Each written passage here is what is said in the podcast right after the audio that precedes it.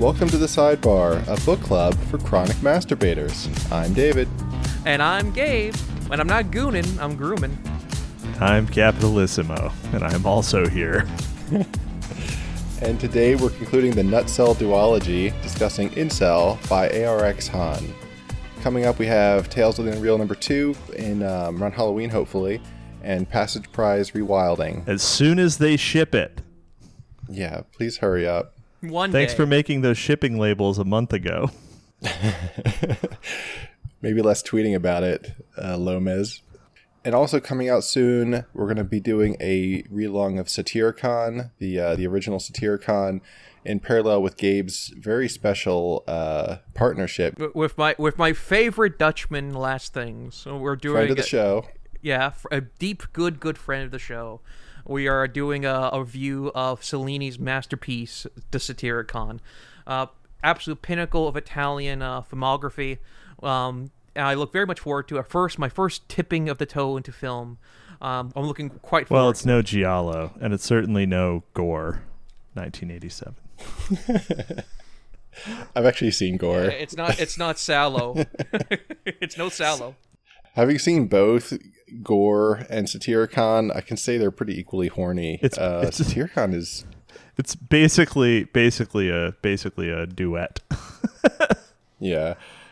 Uh, dare I say Grun- Grunhauer. Yeah, Grunhauer. God, this was so such a horny little podcast series we have going here. But we, um, we pre- this is this is the conclusion to Nutcell, right? Like we we we're trying to do Nutcell Timber, but we're getting it out mm. in we're getting it out in a little late, which is appropriate because it's incel. It takes longer. Yeah. So.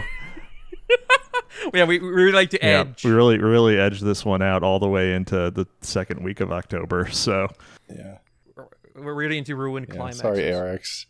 But um, but anyway, yeah. But, but so before we jump into it, as is our ritual, we'll do start with generalities, and we'll do more of a more detailed blow by blow. So if someone clicked on this, just trying to find out more about the book, you can stick around for at least this first uh, portion of it. Um, you know what? What's your overall impression of Incel? Yeah, so Incel is the story of a uh, the the titular incel who, in fact, does not have a name. He's is referred to only as Anon um, throughout the book, and he is a hardcore um, hardcore evolutionary bio guy who has um, a, a true believer in evolutionary biology, and has convinced himself that if he does not have sex by the time he's twenty-three, it will literally never occur. And so he's sort of made a made a suicide pact with himself. And it's the story of him uh, attempting to not die by running game on as many women as humanly possible. Oh, and I should probably also say that this is not a comedy. We we covered we covered Nutcrankr last time. Decidedly a comedy. This is a hardcore tragedy. This is this, this is the, a the cover tells yeah, you a lot of true. What you need to know. Prepare to this. Cry. Yeah. Yeah, the cover is very sincere actually. The cover, the dyad, it forms a wonderful dyad. There is definitely a relationship between Nutcracker and this. Like this is the Apollonian, like a dark Apollonian, like the dark sun, like the black sun, dare I say the spinning wheel kind. And the other one is pure Dionysian. And we'll get into that later, but this does form a dyad with Nutcracker yeah. in some very mm-hmm. odd ways. And Cap, I guess for someone that is uh, you know, thinking about picking it up, I don't want to go into as crude as a suggest or a, you know, or a pass recommendation, but I guess what would be your qualifier uh, if you had any? Well, I mean, so I, I will say that this uh, this book was not a uh, light read. It was um, uh, it was deeply uncomfortable at a lot of points to read it, but it was also very interesting. Um, it welcome certainly the prose is is very um, unique uh, and not in a bad way. Um, it's dense. It's, oh yeah, very it's dense, it's it's dense, but it's also I mean, yeah, I mean it's it's got an its own sort of like. Strange academic language. Quality to it because of the, the the voice of the of the protagonist, um, that I think is certainly worth checking out. I mean, I think you should definitely read the preview on Amazon, if nothing else. Um, yeah. Yeah, it's it's it's it's you can't really cut it. It's an either or thing. And so this book in particular, anyone can read Nutcracker and at least claim something, even though their interpretation might be wrong, right? With My ears here, are burning. It's very either or. It's very either or of this. Basically, if you do not like the style, it's like American Psycho. Like you can like you, I can't tell you to skim like the Evo Psych shit, because everything is written in yeah. the language of evil psychology. And if you d- do not know anything about evil psych, you will get fucked over. Your interpretation will fundamentally be fucking, like, wrong, right? So you actually, this is kind of a book you have to pay very close I attention sh- to the text to translate the I should also means, say, basically. Uh, this is better than Bret Easton Ellis. Bret Easton Ellis is not as good of an author, uh, in my opinion. I, I don't, I'm not a big... F- I'm not a big you fan of here, Bret. I'm not a big fan of Bret. The debut else. novel, but um, high praise. Uh, uh, uh, A R X Han is better than a New York Times best-selling author with multiple film adaptations. You're here to hear, folks. Yeah, the movies are better than the books, though. so, ah, uh, you just got you got filtered. You got filtered by American Psycho. Definitely, the book. I did, guarantee no, you skimmed I, pages. I never would. Uh, I, Chuck the Houellebecq, like he's the like. He's the good Bret Easton Ellis, whose whose books are actually worth reading. Anyways, we're talking about this book, so yeah. Gabe, did you have I, same question? I mean, qualifiers or anything to someone? Oh, qualifiers! Qualifiers are a lot. This he does not compromise with the reader at all. Really, what you see is what you get. When you read the first ten chapters, it's going to be like that for a long time. If you do not like the voice, if you don't like the character, if you don't like the motifs, you will get fucked. It's very strong filter, and it speaks in a language. If you're not familiar with incel, even if you are familiar with incel culture, if you're not familiar with a very evil, psych-obsessed angle of incel culture, you'll be lost in translation, and you will have to have a very close reading of the text to understand anything. So, I actually like that. I kind of like the fact it makes you work. But if you want an easy, breezy read about incels, go for Nutcrankr. If you want something more technical, this would be perfect. But it does not compromise. And that's a benefit. I really think I like the fact that Han didn't compromise, and he stayed true to the concept and actually spoke in the language of the subject matter he's talking about. Yeah, yeah I'd say that yeah, the, the technical strength of the prose and the consistency of it is great. I have some issues with it in terms of it's just a style thing. I, I think, as you guys have already mentioned, it's a really strong style. Uh, we'll probably get more into it when we go, at least into the first half. The comparison I jotted down was, um, if anyone, remember, I don't remember the name of the story, but there's a David Foster Wallace story about a Twinkie, a Twinkie boardroom meeting, and they talk at length about like the the the plastic and like the the you know this is um you know was it like a you know polyhedral fine dense you know we interweave of this type of plastic, that type uh, of highly technical car manual type language. I think that's Mister Squishy. That's from yes it is okay yeah it is it, it, to me that was a a comparison that came up in my mind. Like if you if you get if you get a chub thinking about reading that, that kind of writing style, I think you'll get a huge kick out of this. And if you don't enjoy it, you might be a little bit, it, it might be a little bit slower uh, going. But it's it's a really well-crafted yeah, Wallace Bros voice. Rejoice. Yeah, Wallace Bros, we're going to make it. Um, but if if you liked it, yeah. I, I And he's very consistent with it. I think he evolves on purpose as it goes. And it's also to serve a purpose, which we'll get into. Like I, uh, you know, I have a, I have yeah, a, the, like, the book, I don't know how the book does, theory it is. The book does open with a trigger warning. Mm-hmm. The first edition. I should a actually, you know, what we well, should say. Supposedly, uh, I read the first edition. I believe both of you guys read the first edition, but a second edition is out. Uh, we, we oh, there. The, the second edition uh, ha, does it, uh, allegedly changes the en- ending. So, are you shitting me?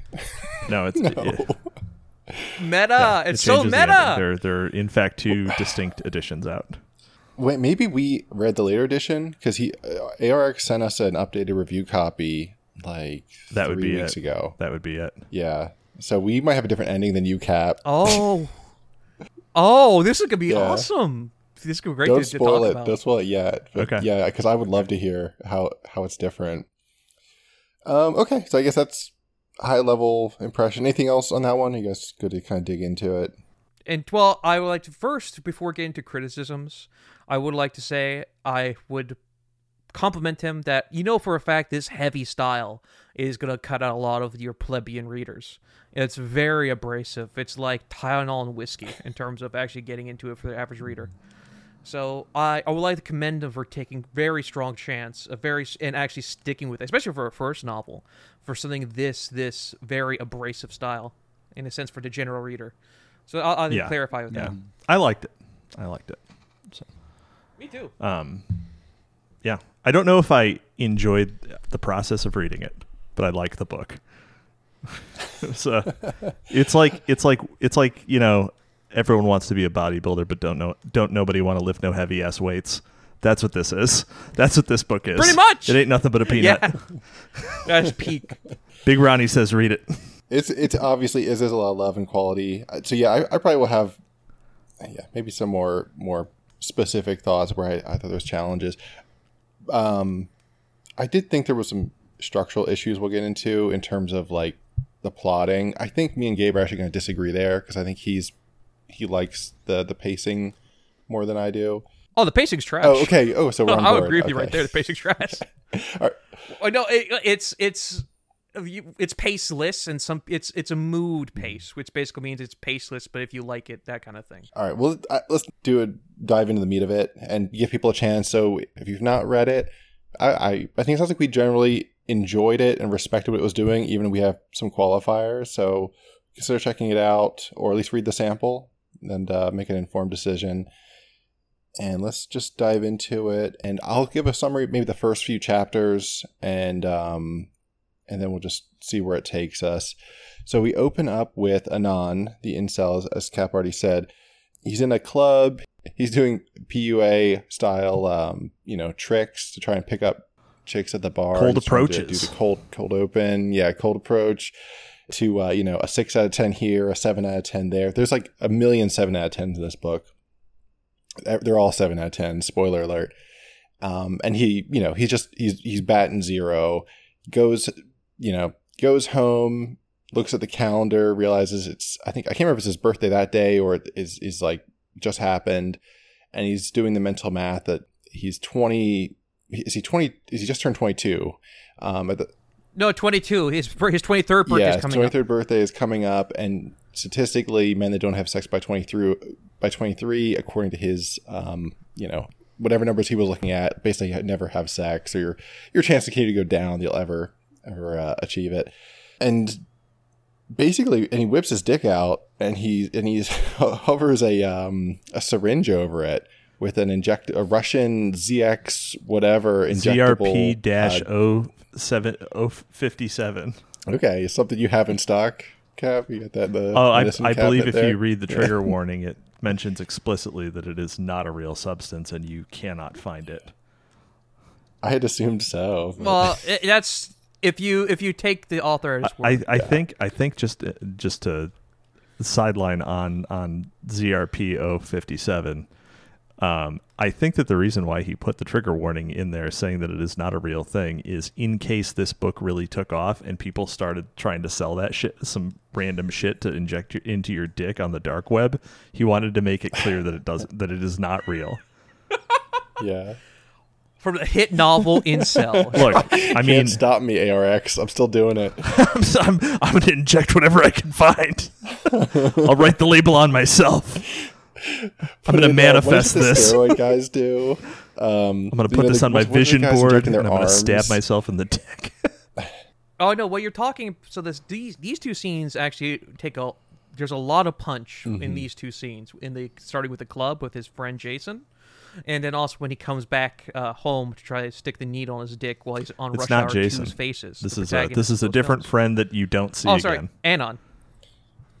No, no, no. It's, oh, his, it's his tall Aryan friend. I seriously thought I seriously oh, thought it was yes, Jason, you're right, too, you're right. No, which I'm is sorry. This by the way, this is a theme in the book. Because no, no character ever appears twice except for like one or two people. Jason uh, and his Jason and Anand's sister. Yeah, you're right. Yeah. yeah, that's it. And Andrew. Yeah. No, Andrew no. appears but, for uh, like a one bit part later. He yeah. gets like one line of no, dialogue. Later when they're talking about the dual mating the hypothesis, classroom. Which he changes the name. Yeah, yeah. He, he says time. like yeah. one thing, and then it's it's the instructor. I'm just getting way ahead, but anyway, uh, well, just just it's a theme. But yeah, yeah, but yeah. So, but in the club, we see him very clearly that he is very much like a walking stereotype of the incel, of the hyper statistical uh, evil psych incel. He's like, you know, I brush my shoulder and I make sure my angle, my face is angled in forty-three degrees and leaving my space evasive for the woman's face and all these kind of things. And he's very racial. He's like, oh, based on, I have something called white privilege, which makes my sexual market value increase by two points and all these kind of things, right? So the, the, the statistical incel. And uh, he is a very, right off the bat, and we just got off of uh, Nutcracker, and uh, he, Anon, the, his name is Anon, Anon is very much the opposite of Spencer from right off the get-go. He's a deeply mechanical thinker. Everyone, it's like a R P G oh, he's, brain. He's a, he's like a complete, he is a complete every... stem cell, whereas Spencer Grunhauer is yeah. absolutely a humanities Chad. Yes, it's it's literally, you know, that fucking Renaissance painting of Plato and Aristotle. Aristotle's hands to the ground while while Plato's hands is up.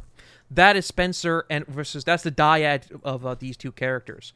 Like Sp- Spencer would not care a damn. He would never cry like actually willingly. He always retroactively. He has no regrets. You know, you know, despite him ejaculating upon himself, upon his own chest, he's still a fellow infinite jest. That kind of thing. He's always a He's always happy, Spencer.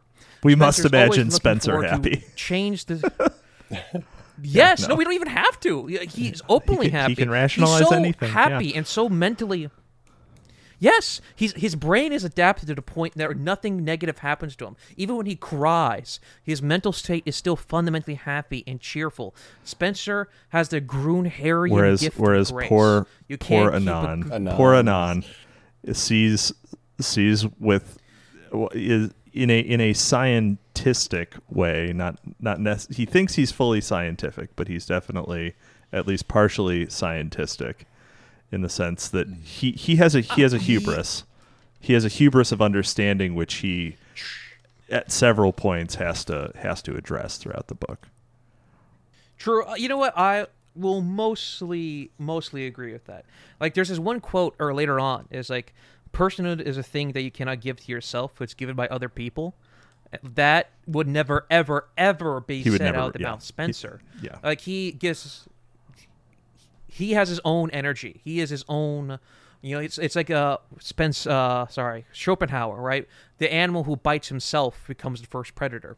Right, that's Spencer. He he lives off of his own energy. He's he's he's powered by himself.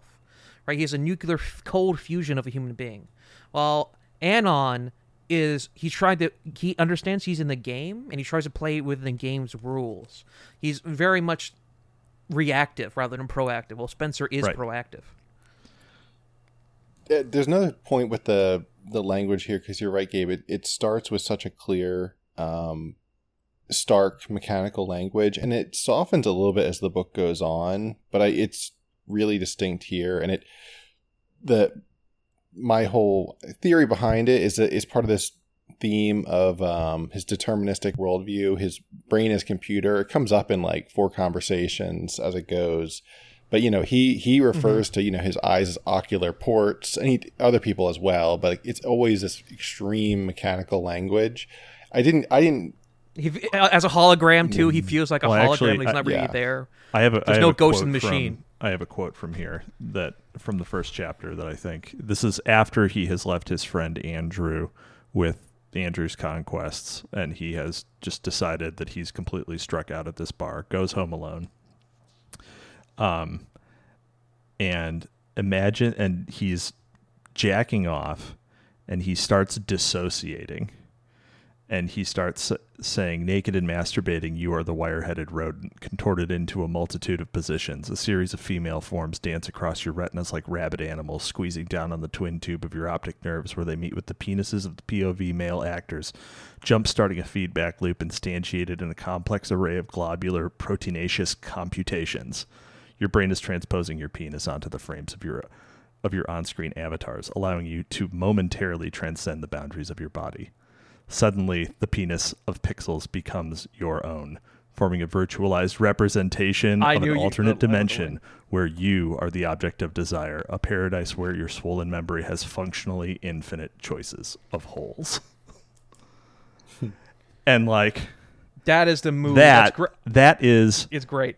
Uh, a like a number one, a good, uh, uh, good representation of the thinking of Anon, and mm-hmm. also a sample of a of a thing that that uh, A R X Han does in the writing here, where uh, we have not had a book where they regularly lapse into second person.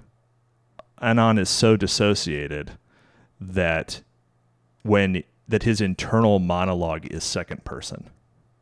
He does that a lot as a coping. Like he, he constantly keeps on uh, stepping out of his pain. He he he's almost uh it's his version of taking. He's self aware about this too. Like he like he's trying to be objective with his own pain. Like again, he's so. I hecking love the science, but in like the, in the based way, where he'll step out of himself. He constantly kind of denigrates his own pain as an illusion. Like I, he describes himself as a neuromuscular neurotic possessed by the physical properties of knowledge. That's yeah. the style of uh, his his um, uh, talking and his speaking, his mm-hmm. way of thinking even. Like, even when he appropriates emotions, he does get emotional. That's the thing. But he does it in such a mechanical way where the reader will be... This the interpretation of this, I could rewrite this while maintaining the same meaning, but using more humane language, and your perception of everything he goes through would change. It's just because he's trying to like mechanically get his way into a soul, which is the hologram, which has different connotations, mm.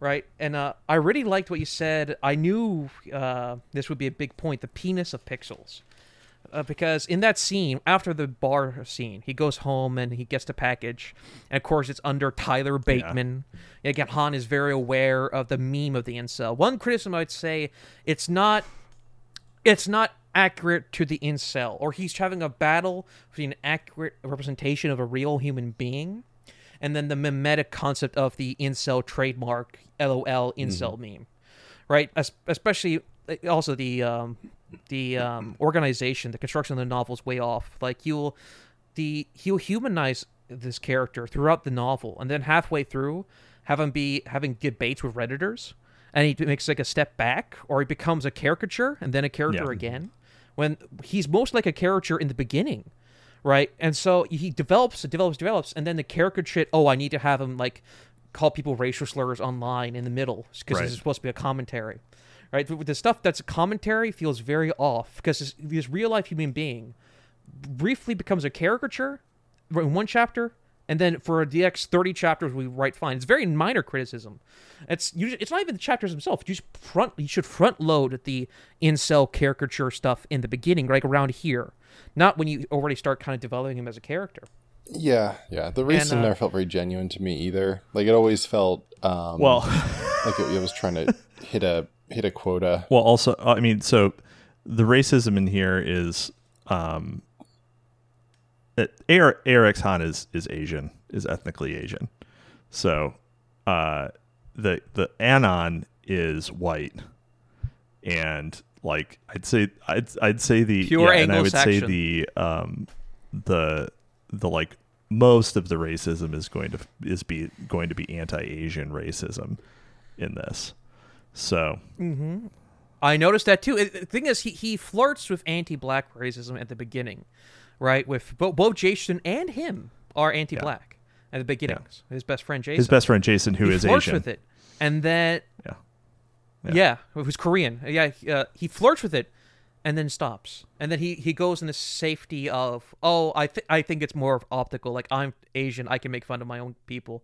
Like he flirts with it, and then he takes the more compromise safe route of just going against Asians. Because it's not even, because incel community, like, and again, I wasn't really around this scene at twenty twelve. It was more twenty fourteen, twenty fifteen. But the Asian hate in terms of the weird online right thing wasn't a big thing at the time. I don't think I don't it's ever it been a thing, honestly. Asian hate, I feel, has always been a leftoid meme about, um, you know, quote unquote, incel culture, as much as that is actually even a thing. Asian people are the new white yeah. people. Oh, it's definitely a thing. Yeah. Yeah, but no, uh, like online, actually, if you take the looks of the only academic to study incels is William Costello. If you look at people who actually use incel dot k o or Reddit, like it's actually rather diverse. You know, there's a lot of South Indians, South Asians who are yeah, incels. Why can't these and like poor Britain fellows just have someone show them bobs? To take cloth oh, off, yes. Damn it! But um, uh, but no. But so with this di- penis of pixels, the relationship of the character with the digital is very interesting. So the the first arc, the micro arc, uh, kind of the version of with uh, Nutcrankr of him in the prison, is the club, the syringe, him sleeping after jacking off and looking at the calendar. The first time, the opening is him looking at his calendar, making like uh, dates to when he kills himself if he doesn't mm. get laid. Right, that's like the setup. That's like the prelude or uh, preface. And there's a lot going on here just from the beginning. So he takes his copy of Rush Hour two with both Jackie Chan, an Asian person, and a black person's face on there. He puts his dick between them, and he's about to stab his dick with the syringe.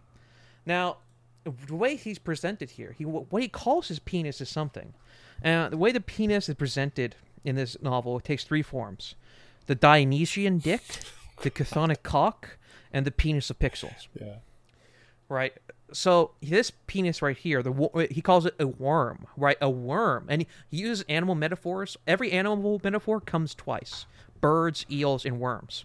So the he describes himself as a hologram, as very mechanical. It's like he needs to have sex. I must have vagina. Vagina must come in.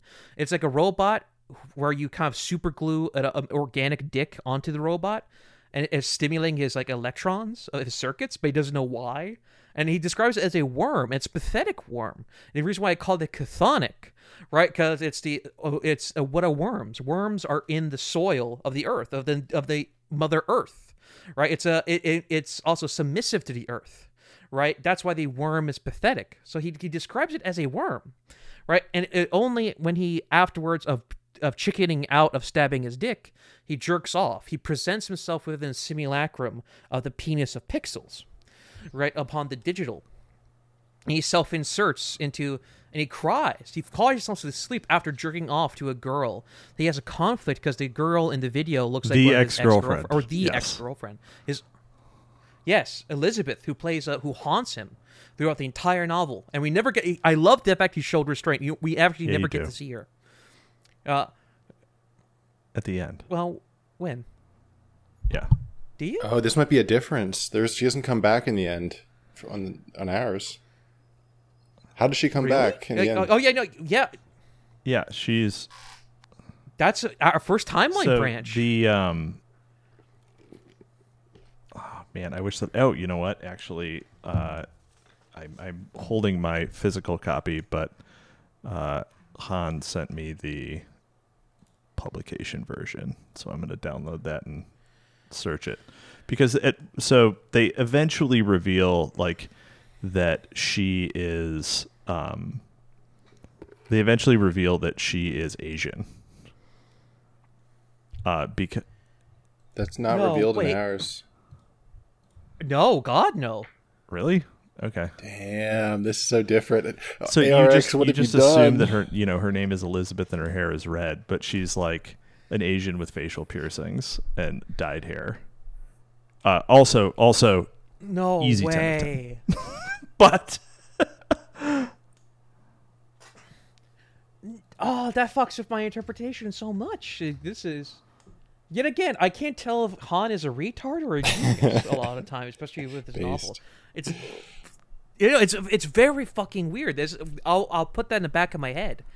But for our versions of me and uh, of me and Dave, that she never makes a. I was appearance. actually going to suge- su- suggest she's one of those characters should have been cut, because yeah, she comes up only as a memory. She comes up, um, yeah. Jason mentions her, I think, in like the third in the third chapter or so, and then she comes up like.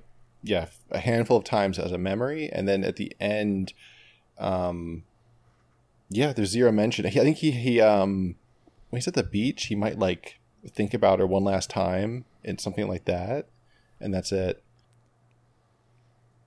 Yeah, the two women that fuck with them are there's two different characters of female, which happens later, but And there's also the notion of, of time, because right, he's nostalgic for Elizabeth. Elizabeth haunts him. Genuine hauntology, right? And there's this beautiful... He's actually very good with visual metaphors, because yeah. after jerking off to a woman who looks exactly like her, he crawls into a fetal position for the ninety-fifth in bed, day in a row. And he, he has a mount... Yes! And he throws the cum napkin, the little cum shrapnel napkin, into the floor, into a little mountain. Yeah, so it's a little mountain. It's it's a physical representation. Like, if this was a painting, the difference between Nutcracker and this, if this was a painting, this would be like an Edward Hopper painting of, like, a woman getting dressed. You see an incel. You don't see his face. He's away from the camera, and you see the mountain of cum napkins. While Spencer is more of a Caravaggio, right? Despite his love of, like, German painters, which they both love German painters. That's one of the similarities between the two. They both, they both but love an Austrian painter. Like, when Jesus...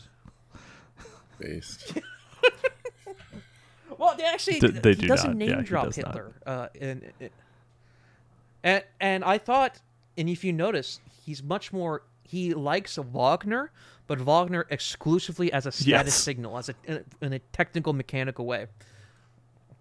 Like uh, for example, um, he has a calendar. He's a shape rotator. He loves shapes and lines, and very much an, an um, architect. Very, very visual shape rotator. While, yet again, Spencer's humanities major, in his bedroom, he has Goya's This Father Eating the Son, right? Which is a beautiful thing between these two males of America. The previous generation fucks them over, that kind of thing. But um, no. But back to my main thing is the concept of hauntology, of a canceled future.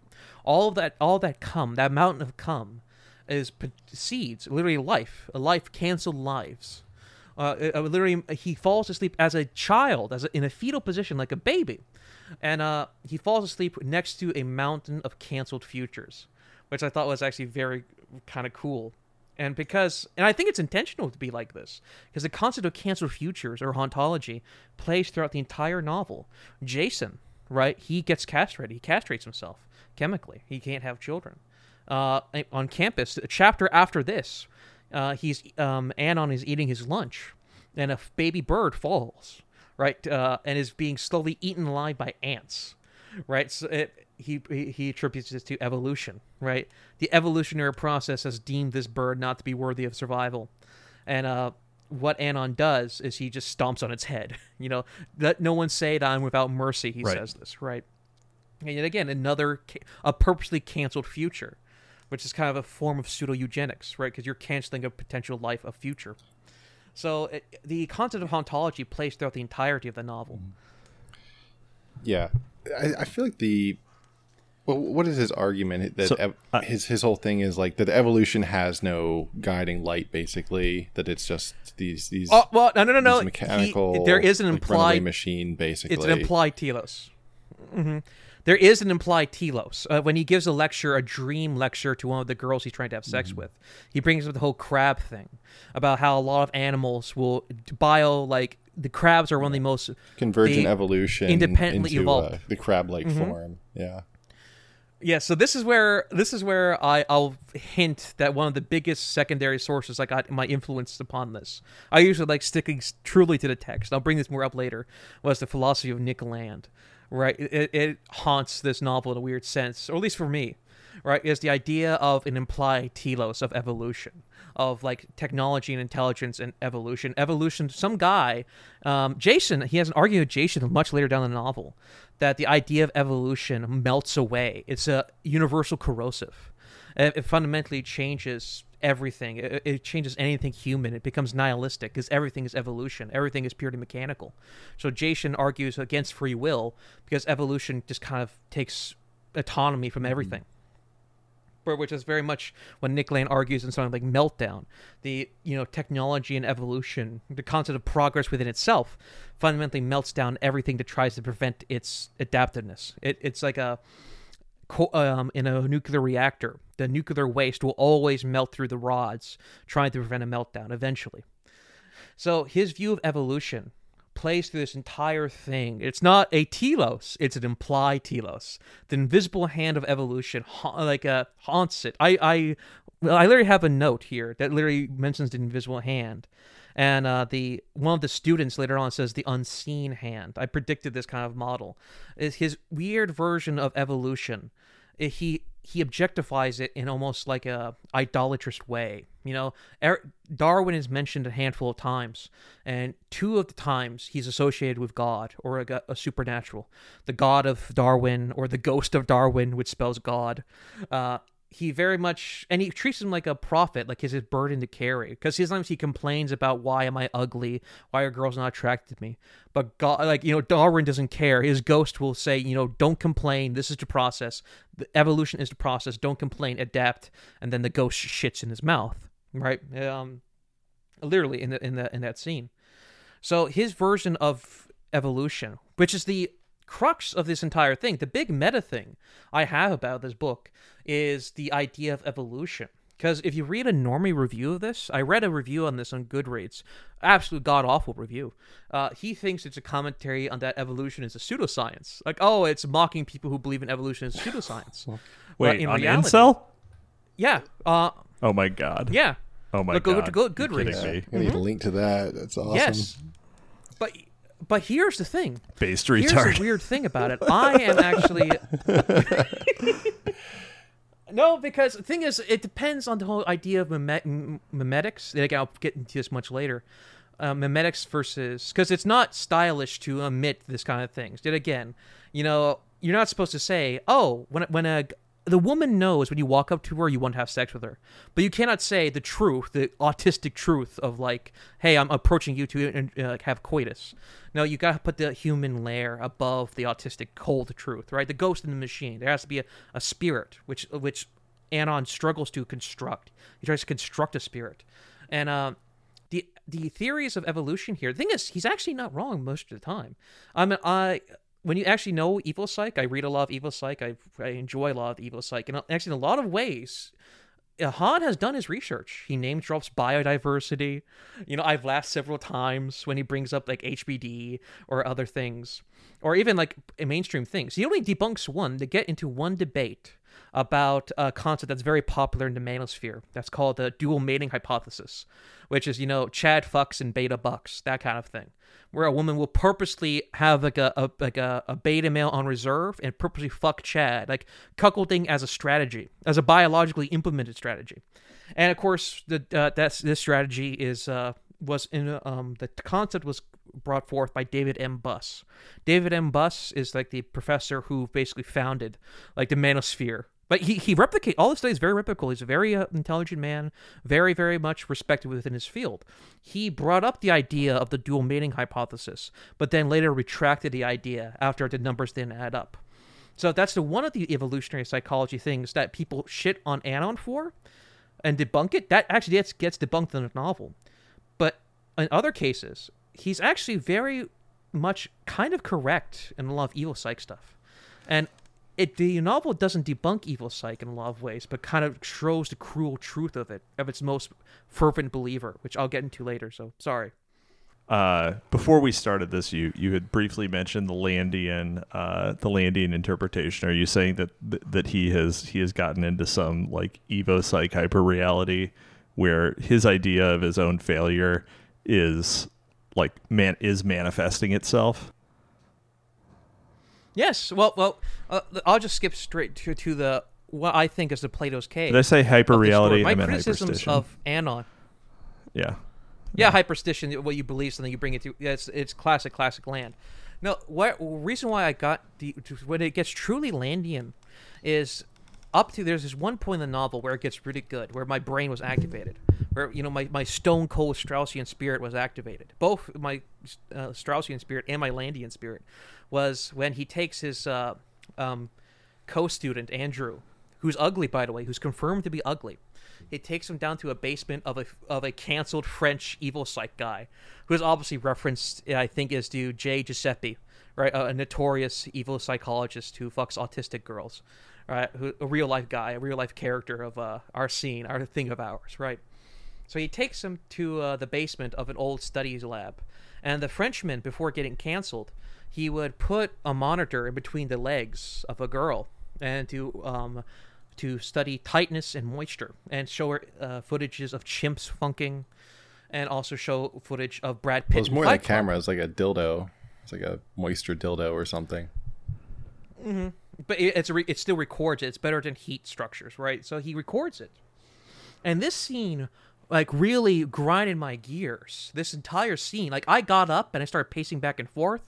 I wanted to beat the fuck out of Andrew. I got it heated, man. I got, I was, like, in it. I got visceral. Right, I like usually, you know, I, I'm I'm more like, oh, focus on the text, bro. Like, you know, I'm very much a text. I don't like to get personally into it. Right, I'm very much like a very classical Nabokovian focus on the text thing. But I got this got personal for me.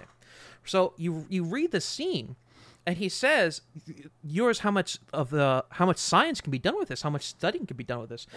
Hypothetically speaking." With like the Google Glass thing or cameras, you can based on um, recording the structures of the woman's vagina." Um, on moisture and such like such like this, future incels. Well, he doesn't call them incels, but basically he, you he can was gamify he was saying that you could learning... construct the absolutely optimal conversation tree in order to run game and always succeed um, in in picking up a girl. And Andrew was like, "Yes, dude, this is."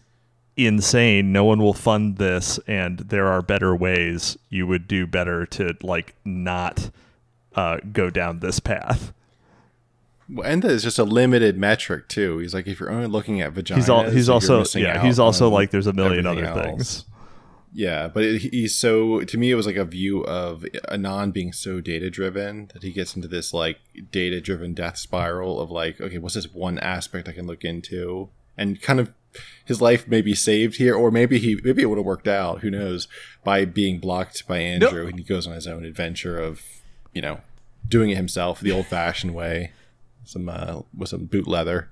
Yeah, but th- no, that's basically what he does. You do realize what he does. He basically does it through human means. This is like the idea of the mechanical. He hi- hyperstitions is out in real life.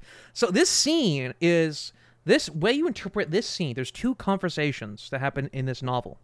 This conversation and a conversation with a family member later on that will fundamentally, your interpretations of these two conversations will fundamentally change completely how you read this novel and the purpose of this novel. And I mean, I'm not even getting into the afterword, just the text itself. Well, what, if there is the moral of this story, what is that moral?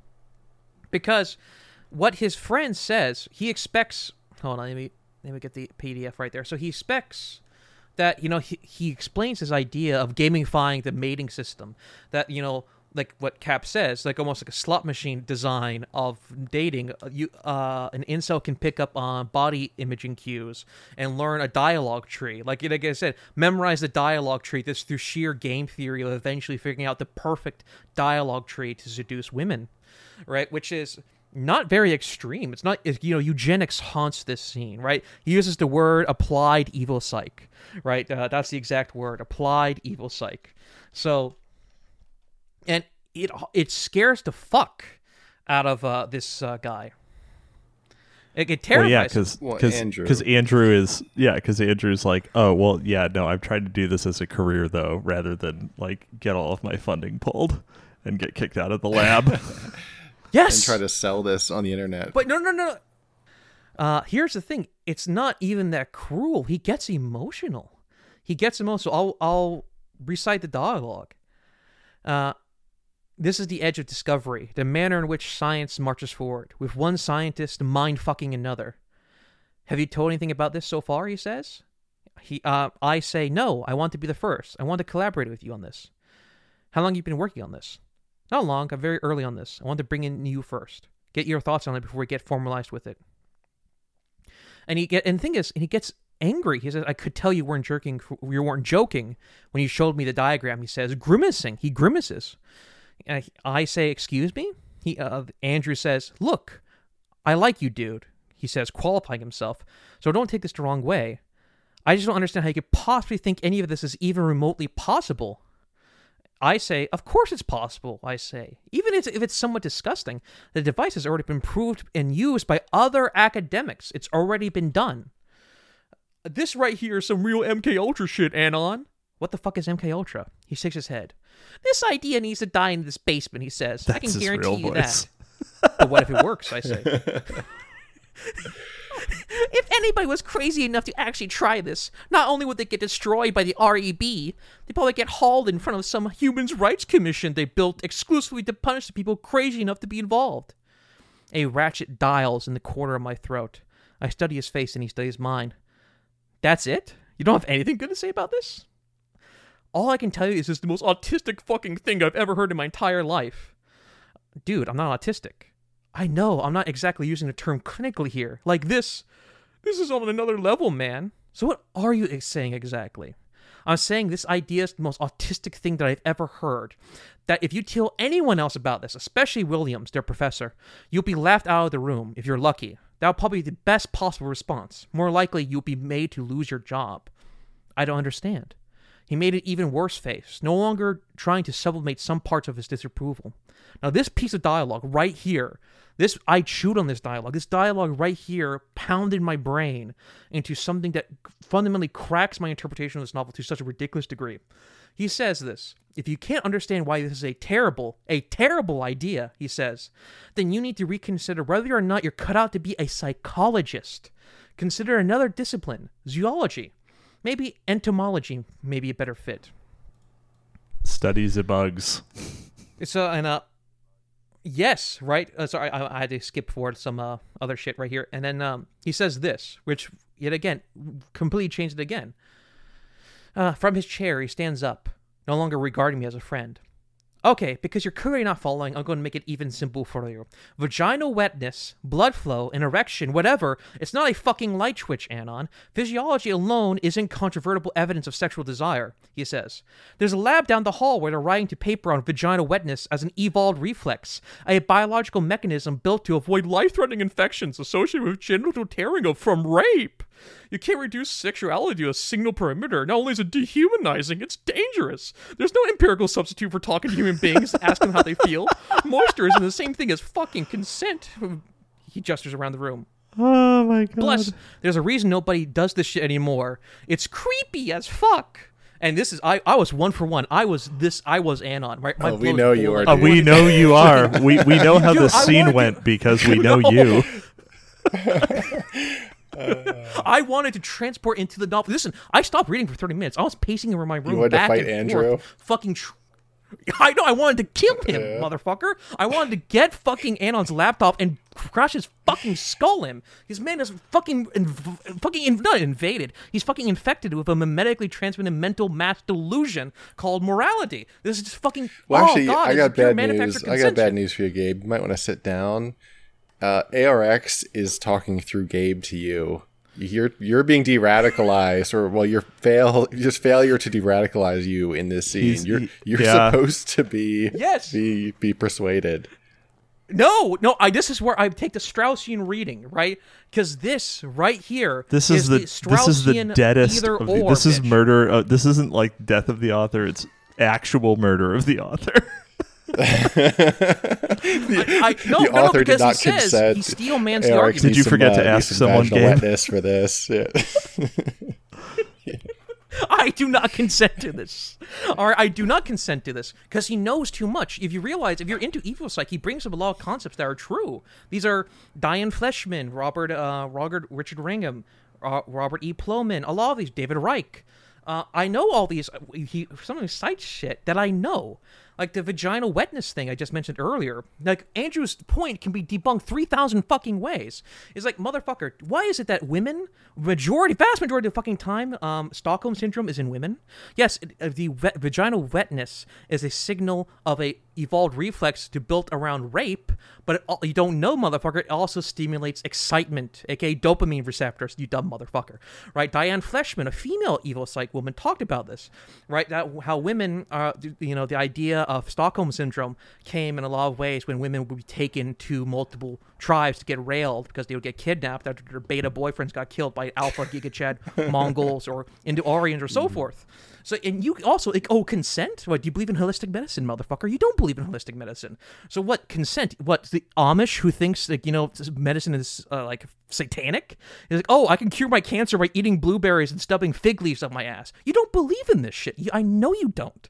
Right? This weird, you, the, the, also, if you notice, rape in italics, rape and consent are in italics, by the way. right? So it's a very different from the rest of the text. So this is this is where I turn to Stone Cold Straussian, right? I, I throw that shit away, right? Because I know Han has done his research into this. He cites too much legitimate theories on evil psych to throw this shit away. The only, uh, like this, the, the penis stuff and, and measurement, that shit's a little wonky. That shit's mostly incel stuff, which has basically been debunked or like outdated. But a lot of this evil psych he references is actually up to par and up to standard. So I know he's done his research. And I know that Han knows this. And Han knows that a guy like me would read this and know that Andrew's in the wrong, right? And multiple times. It's, and I, the word creepy punches you again. It punch, Jesus Christ! Look, here dude, my dude, brain disengages what, from the conversation altogether. Though, I mean, the these how these older researchers you're referencing, I I don't know. I'm not some deep evo are, psych. He, this is twenty twelve. Diana Fleischman, George Jeffrey Miller, the rape hypothesis. You know, you know women have been uh, it's been notoriously timed. You know, also also I will I will say as a as a as a John Norman stan, I think that there is certainly a, a tendency towards towards submission uh, in uh, among women. However, uh, you know, I, there is also the competing theory of Stockholm syndrome, where it's actually just activating the response that you have when you have an infant, because it's mostly activated through sleep deprivation. So there's True. Where you're actually. But, but, you, Yeah. That's a chicken and an well, egg thing. Sort of. I mean, it makes people eternally love their babies, even though it's essentially a tiny torture machine for the first six months. So. True. Well, yeah, but also the pair not bonding to, not, thing. I, I am certainly them, not you know, saying that you should not love your babies, but. no, no, no, no. Yeah, but as a mechanism. You think that's the one that's going to get us canceled? After everything no, I've no, no, said no. Right I, now, I just I want to make sure, I, just like just like just like A R X Han saying that the Russian dick drug is not real. I don't want to put any anti-natalism out there. Pro-natalism, have more kids. No, e-girls listening to us, our thriving female audience, please love your babies yeah. and make more. Yeah, hey, All no, right, dude, please, leg lock, throw away the pills, get raw dogged. It's the best. Based. Yeah, go for it. So true. We're a trad podcast here. We're Catholic. We're trad yep. Cavs here. Right. Every so, sperm is sacred. So this entire scene, based, true. And again, the, the, yet again, the mountain of dead sperm in his napkins, the mountain of like cum napkins in the beginning of the scene, a hauntology of dead lives, of dead futures. Right. But uh, back to this. The reason why I'm so impassioned by this scene is that he is doing such a good job. And throughout the novel, he cites real. He changes the names, the dual mating hypothesis. He changes his name to separate or changes the name. But it's the dual mating hypothesis. Obviously, it's a dual mating hypothesis. But he changes the name for some reason. So I know he did his research, at least to this degree of the evil psych shit, in order to even reference the names, to even use the names properly to a certain degree. So I know he knows that Andrew is fucking pants on the head, dumb fucking retard. He's a retard. He's fucking wrong, right? He's absolutely mind-numbingly retarded, and it's absolutely flagrant. Well, you know, hold on, hold on. Because An- is, Anon, he is, imagines himself as an I, alien. I, I love that every single time we do one of these, we got it. We got to do a book where we agree with you, Gabe. Um, so, Dave, you have to be the the contrarian next time. Um, so, it, like Andrew is saying several things that are like normative here. Right, like in fact, it is. Yes, it's, it it's in fact, it is creepy. He's correct that that is the set, the set of circumstances that will occur if Anon pursues this. Right, like absolutely. Yeah, something more extreme than just uh, A I glasses. No, no, no, no, no. I'm saying, oh. I'm saying the consequences for Anon, like if he brings it to you know uh, a review board to get his funding, like he's gonna get shit canned. So. Mm-hmm. Um, but no, Andrew gets way too emotional because uh, he emphasizes the whole rape thing. It's not just, hey, it's politics, man. It's office politics, man. He doesn't go like this. He generally gets emotionally flustered. He breaks their relationship. Sure. Their friendship is gone. He generally gets emotionally disgusted yeah, at this. Yeah. He's, he's obviously like a leftist guy, and, and Anon is talking very seriously about these, like a very aggressive regimen of these moisture vagina tests and then applying it to seduce women in a mechanical way. It's just like it, I mean, it, to Kat's point, like any review board or any, any like school, whatever they call their bullshit court systems, uh, you know, they're going to They're going to hate this stuff. But see, here's the thing. This mind fucked me. This changes my entire... I'll, I'll carry you through. You're thinking I'm crazy right now, but there's one conversation, two conversations after this, actually, that will change whether you side in X or Y, will change your entire interpretation okay. of this novel. Interesting. B- because the idea of psychology and therapy floats through this entire thing. It's supposed to be like nature versus nurture, right? Because, you know, to use the idea of... the cathedral thing, right? It's the idea of cultural hegemony. What Andrew is, he what are two words, creepy and dangerous. He never says wrong, now does he? Right? And so this isn't not only, this is a manifestation, this is an academic setting, but it's academic and cultural hegemony. This is the idea of, of, uh, of culture, right? So his sister, who will be revealed later on, um, is very much uh, a symbolization of sure, the broader yes. culture. Yeah, ex- right? explicitly. So yeah, terminally yeah. online, and I mean, uh, and Anand mm-hmm. says as much, right? Yes, they're both very online, but she's Tumblr and like K-pop, and he's well Reddit right now. Back when Reddit was pseudo-based, um, so he's fighting because he's low status. We're not supposed to. I don't. I didn't root for him. I had very. I was very critical of him up to this point. I, I did not get a Spencer vibe at him at all. I, uh, he's he's he's much new mechanical. I was filled with criticisms with him before this, but then with this, my my interpretation changed so drastically changed, where you're looking at him, and the thing is, he walked into there like a parody character, like he was Patrick Bateman or he was a Michelle um, Hol- Houellebecq Houellebecq. character, and he came out of that basement. Oh, Houellebecq, Houellebecq, sorry. Um, and he walked out of that basement. He walked out of that basic a Job. The story became a Job. This was, this was the story of Job. This was the Grand Inquisitor scene from Brothers Karamazov, and this scene was the two plus two equals five scene from nineteen eighty-four.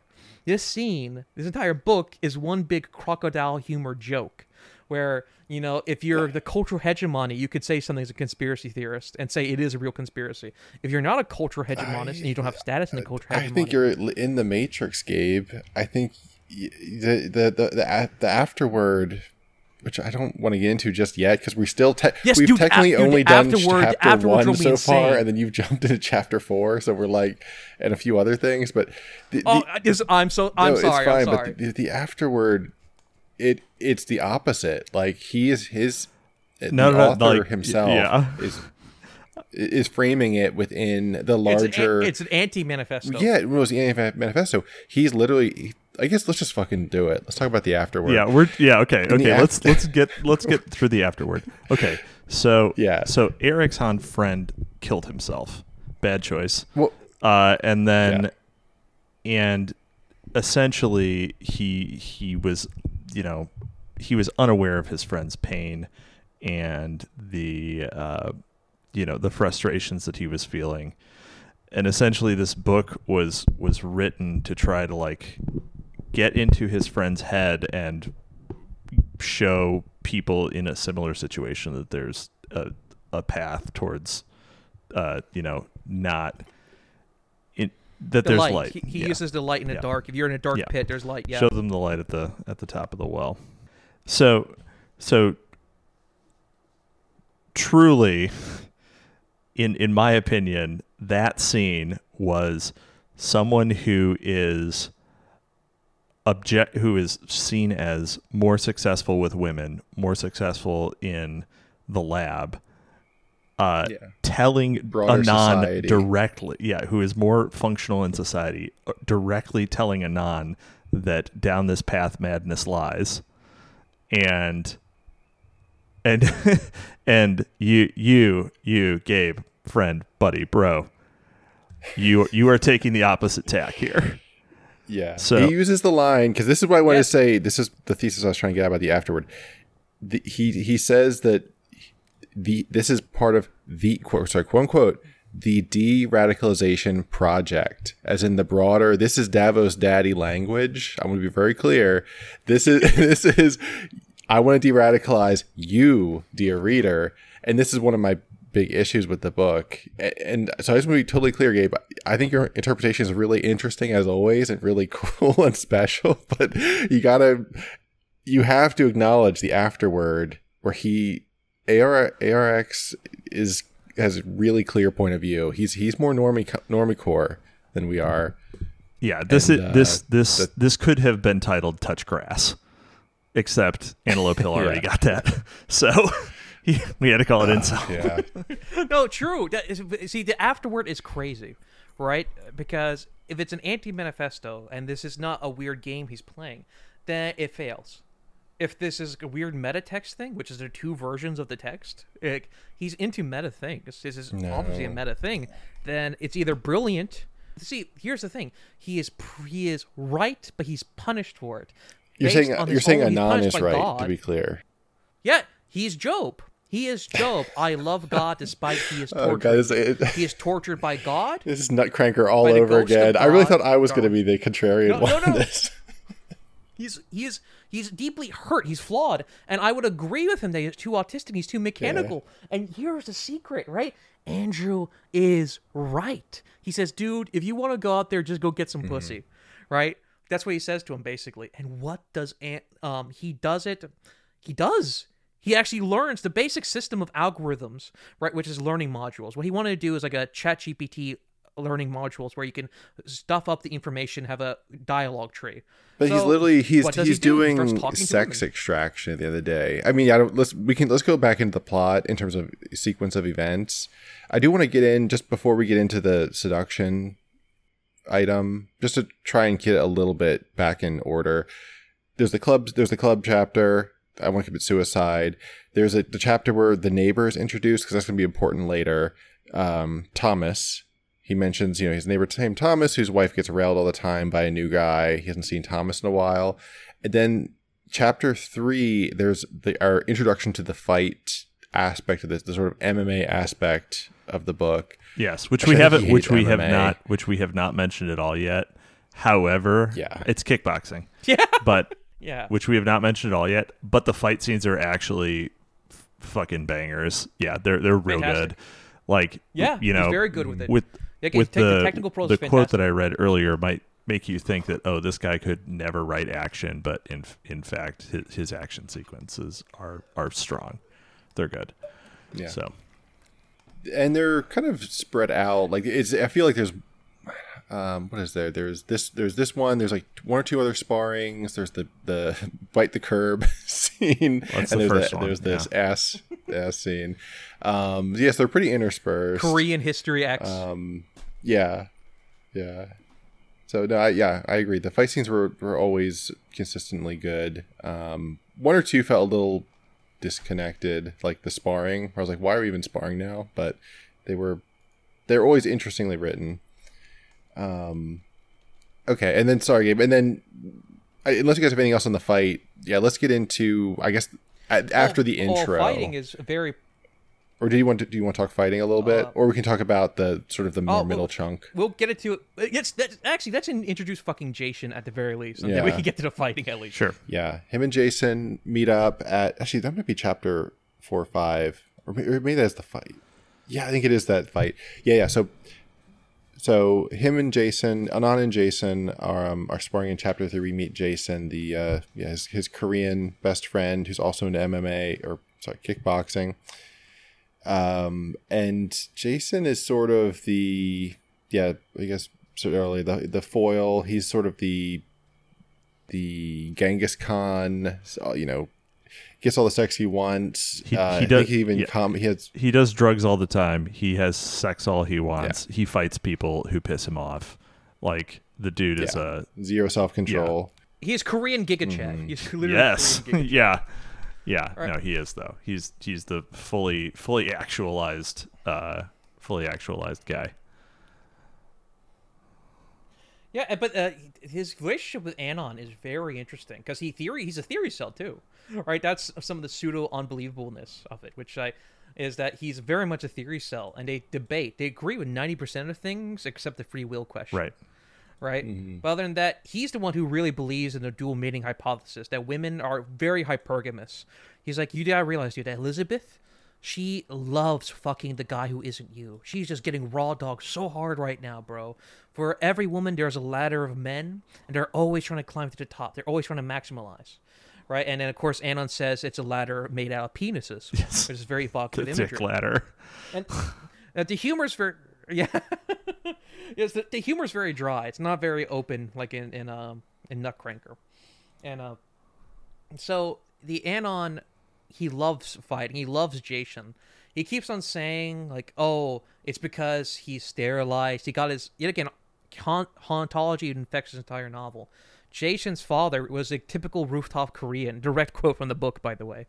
A rooftop Korean, a black guy came in, shotgunned him. Then his mother married a white guy who forced him to watch the footage over and over and over again to torture him for some reason.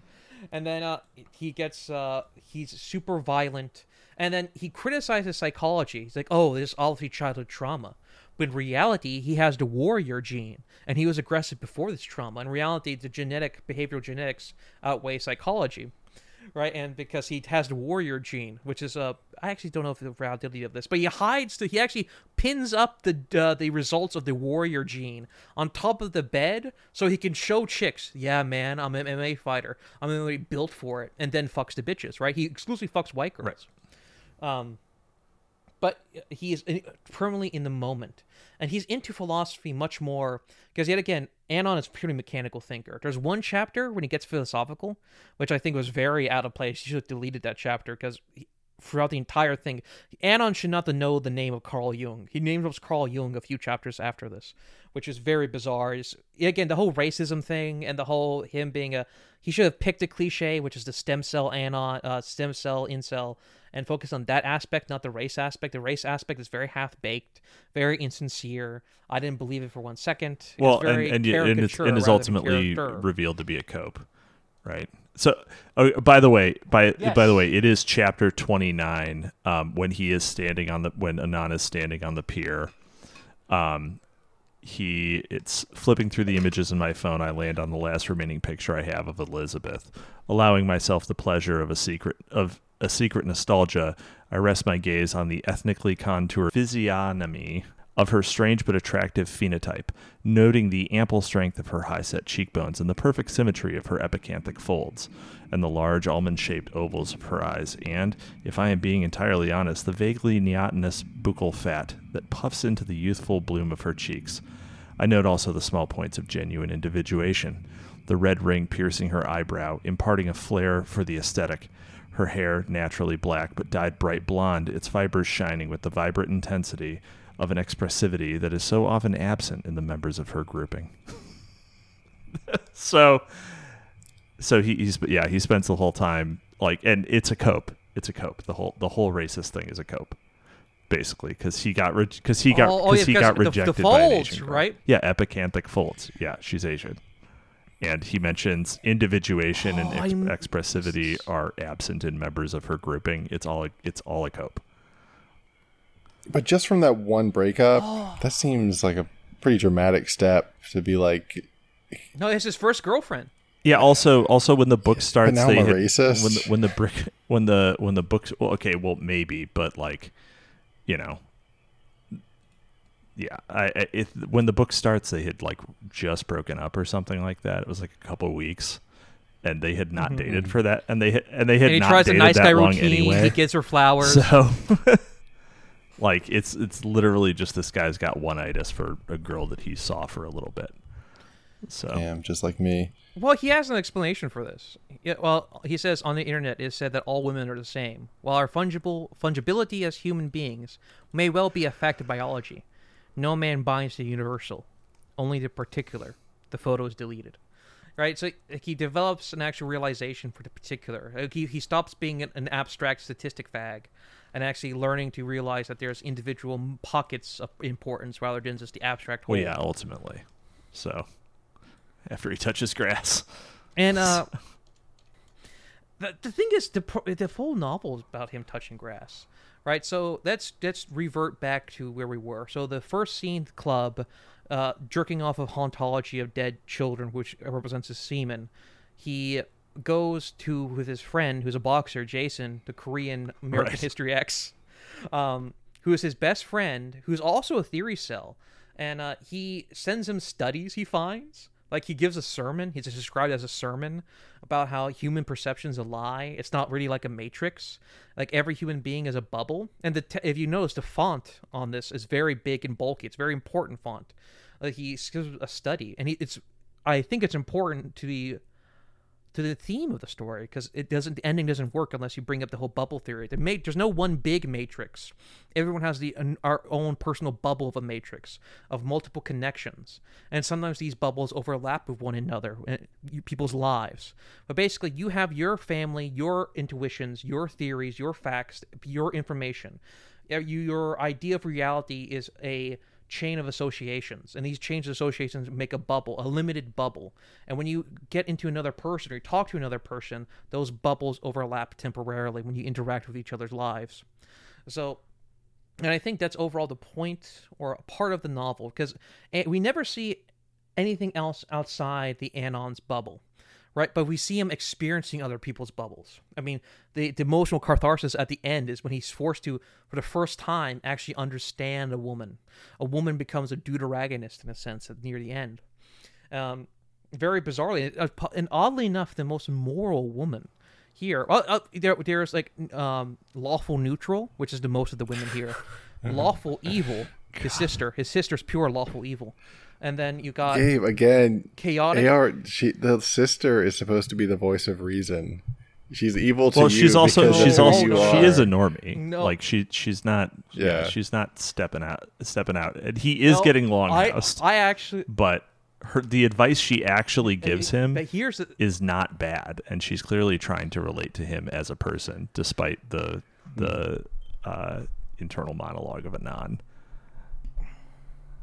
Yeah. No, yeah. I see. Here's the thing: when you actually research the text, oh, and the thing is, I'll I will break your brain with this. I'll break your brains with it. Y'all will y'all will see her for what she is, right? Um, but that's I later on. I did find she her annoying for the record. Yes. But I, but I know because yeah, she's like a real chick. She's well written in that way. Like she really does feel like a big sister who is talking down to him. No, no, he's very good with dialogue. Mm. He's very good at dialogue, actually. Yeah. When when uh, he's trying to hit the girls. And we'll get at the hitting of the girls. A lot of the chunk of this is him learning to be a human being. What he wants to do with A I, oddly enough, he still proves his theory, but just doing it through raw dog human experiences. It was just I trial mean, and error. He, learning his, modules his conversations of real life are like an L L M. Like It's, it's mm-hmm. terrible. Yeah. Yeah. yeah. Dude, the chatbot reset when he does the pickup and the chick is like, oh, I just saw you hitting on a girl across the aisle. Like, do you do this often? And mm-hmm. dude, it was so, it, that was Nutcracker tier, like good cringe. Right? I I felt it. Oh God. And he, and he really right clicks in his brain about his personality folder. Yet again, he thinks of his body as a yeah. computer. Yeah. His, yeah and, uh, is, he, it, he is it a little embarrassing to have your, your and, memory palace be a Windows file system? Like It's organized. It's organized. It's I organized. guess there's that. Yeah. Oh, and he's mega shape rotator. He's actually a big shape rotator. He can play Tetris on his brain. Right. So he's actually a very good shape rotator. But um, let's let's get we'll get to that. We're getting all to the juicy parts. And again, the novel does not get good. In my opinion, it gets okay. Like you know, da, da, da, da, da, it gets whatever. Right. It's when the uh, you already know what my Plato cave of this novel is. It, it's Anon's cave. Right, that scene from for, moving forward, it gets really juicy, and I'm like a hawk reading the text, uh, trying to like realize what the text is talking about.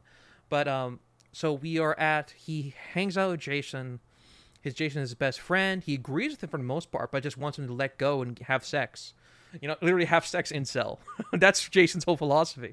And Jason is the second character to have a character arc. He's actually he actually has the most cliche character arc, or the most obvious character arc.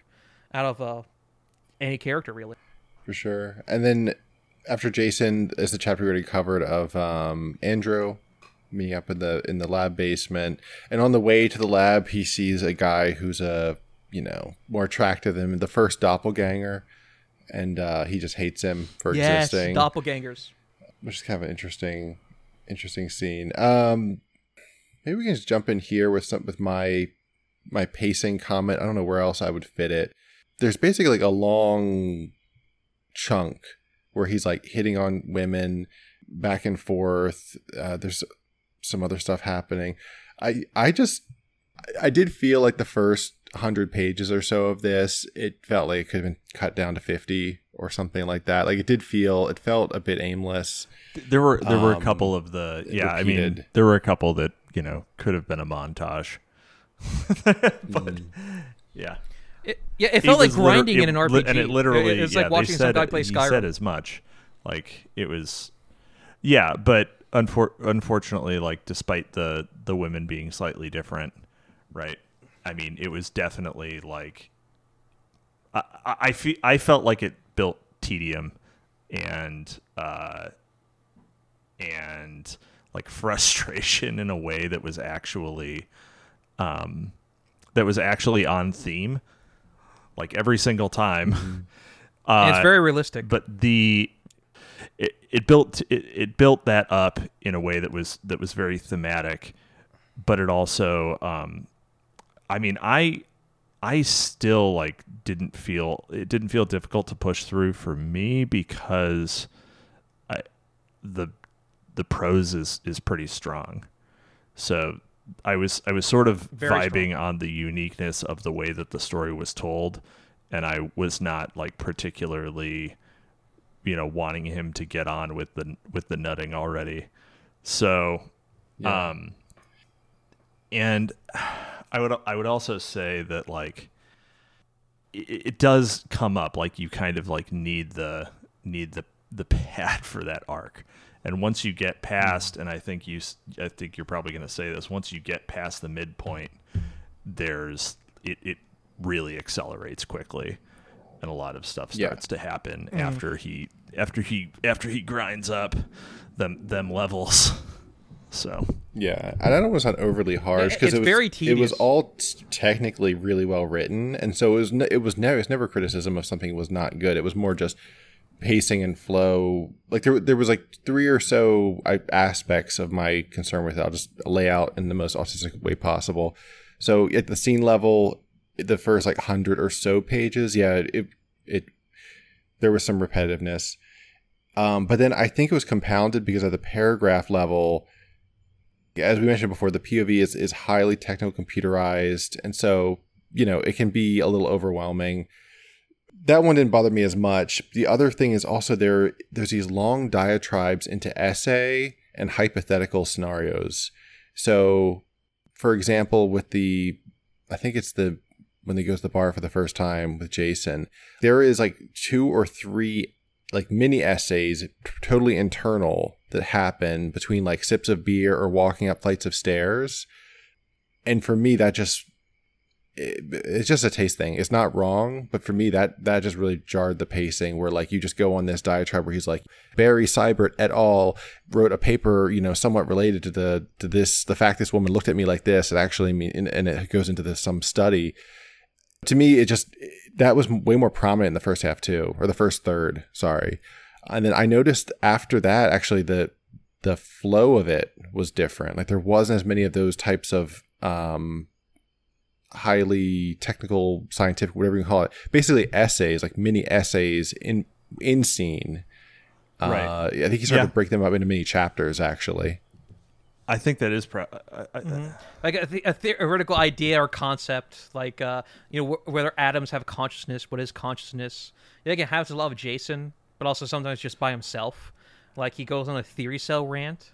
Like it's it very much just sporadically collections and clusters of essays yeah. throughout. And they're all good essays, but I just it would it to me it was very frustrating. It was one of the, like I really moved slow to the first like third of the book, and then it I really picked up and I read the rest in like you know a couple days.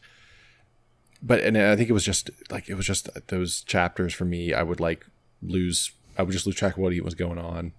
Um, so anyway, all I have to say that that was my yeah. Sort of, as sort we go like, through this sort of section, like when he meets when he meets Sneakers by channeling what is it Barry from How I Met Your Mother, and also yeah, three hundred Days right. of Summer. Remember because she looks like Zooey Zooey Deschanel. Yeah. Face. Yep. Yeah. Yep. Yeah. And uh, see, but that's the, the the Sneakers thing. If you notice it, like the dialogue is he's learning to, t- he reads, like he reads her very well. What fucks her over with sneakers is the digital. The digital comes back and bites his ass because he didn't have to send text. But he's learning to read facial, like the whole thing. Oddly enough, him approaching women is working. He's learning to, he, le- he even says, sometimes you need to learn to shut the fuck up. He's learning not to be autistic, right? He's an anti-incel, right? Because he doesn't do the whole thing. You just word vomit. Every guy, you know, who's an incel or like, like us, you know, you learn, listen, when a girl asks I have, you I have never interest, had the problems like you this. You leave it for... Th- oh, listen. Okay, whatever, fucking boomer ass millennial. All right, as a zoomer, right? That that scene was very, very, very um uh, familiar, and uh, the joking and how you gotta learn to joke properly. Uh, it's it, you know, it, it brought Gabe, me back you, to my early pubescence. Were, were very, you? Very, uh, very are you nice a little? Uh, are, are you on the spectrum? You got you got your you got you on the prowl. You got the tism uh, just a little. Yeah, I got master morality, right? So did, so did Nietzsche, right? I'm, I'm a blonde beast. I'm so, how how right, bad is it, Doctor? Know, I'm sorry, your son your son is turbo-based and has the master morality, so he'll never be normal. I'm afraid not. But he won't be afraid to ask the hard-hitting pussy questions. How wet is it? Will how you stick in the moisture exactly? thermometer? uh...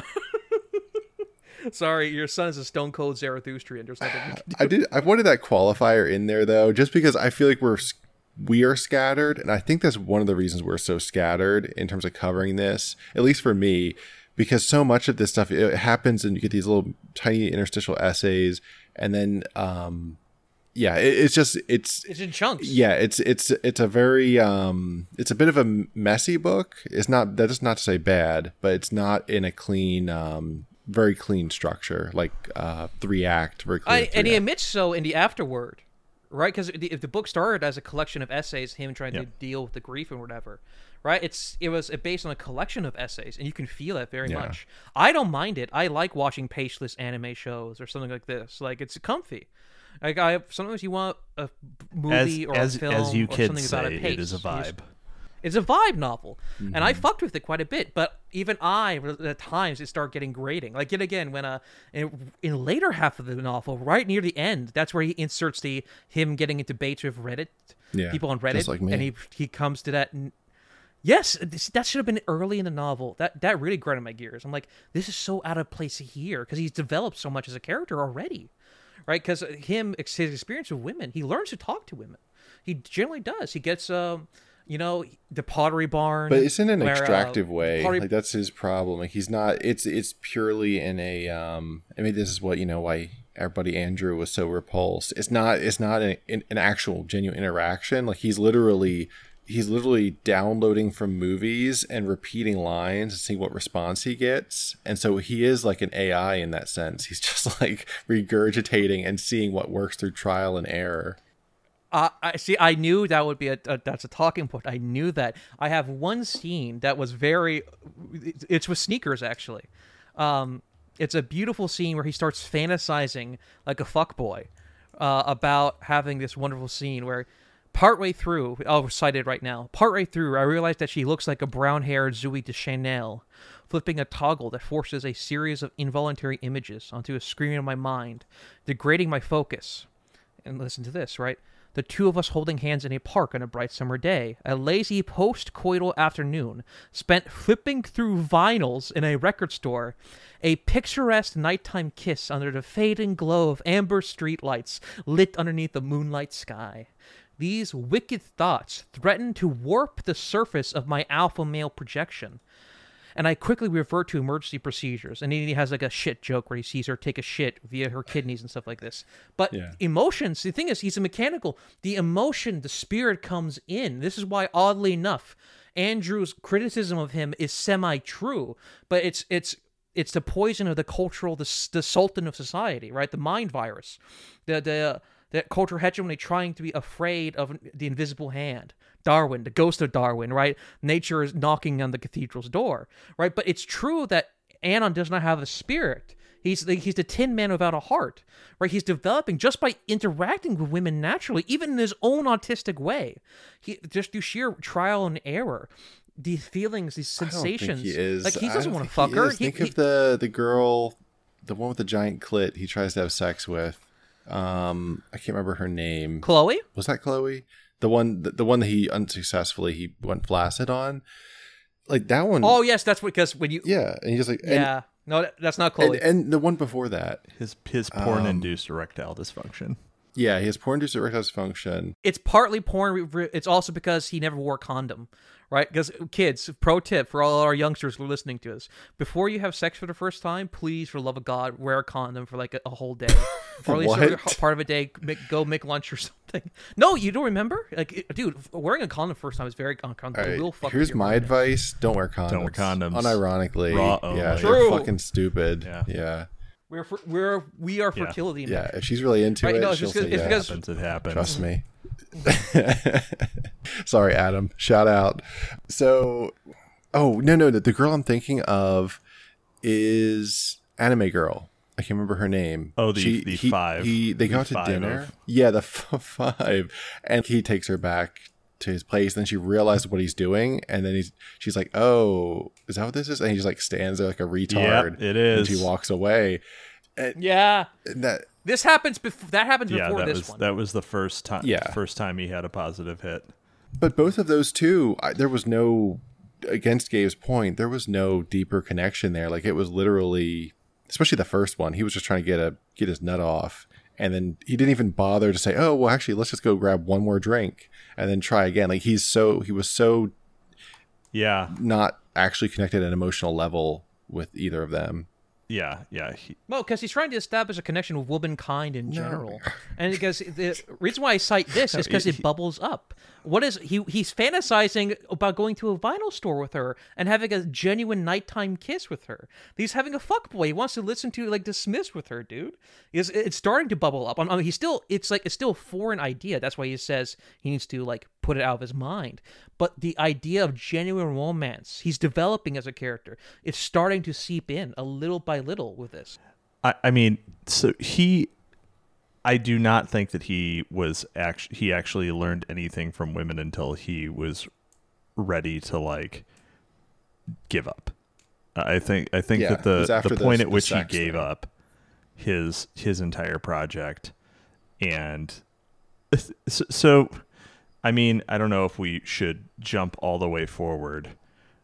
Uh, Just do it. This is this. We're we're messing. We're up we're so messy place. right now. All right. Okay. So here. yeah. So I'm gonna I'm yeah, gonna I'm yeah, gonna warp speed through this a little bit to, to catch up. Like if people want it, they they should read it. We're not gonna tell you the whole story. Um, but he he gets with he almost gets with a thought. And she is like, all right, I'm ready to get dick down. And then he's just soft. And she's like, oh, well, you're fucking useless. And she kicks him out. Right. So he. he... No, no, no, they watch. No, they no, watch no. They Drive. start. They start. Yeah, they, yeah, that's they true. They start. They oh, yeah, start watching a movie. They start watching a movie. I should buy this. Yeah, I should buy that jacket. And then, like after fifteen minutes, yeah, and then after fifteen minutes, she's like, yeah, I gotta work early, so you know, leave. So he leaves, um, and you know, you know, he cries, et cetera. Um, he has an argument with his sister. Uh, she's really worried about him, uh, and rightly so, because he's planning to kill himself. And uh, no, no, that part is yeah. pseudo justified. And um, and he sees her as as uh, uh, he continues to see everyone purely instrumentally.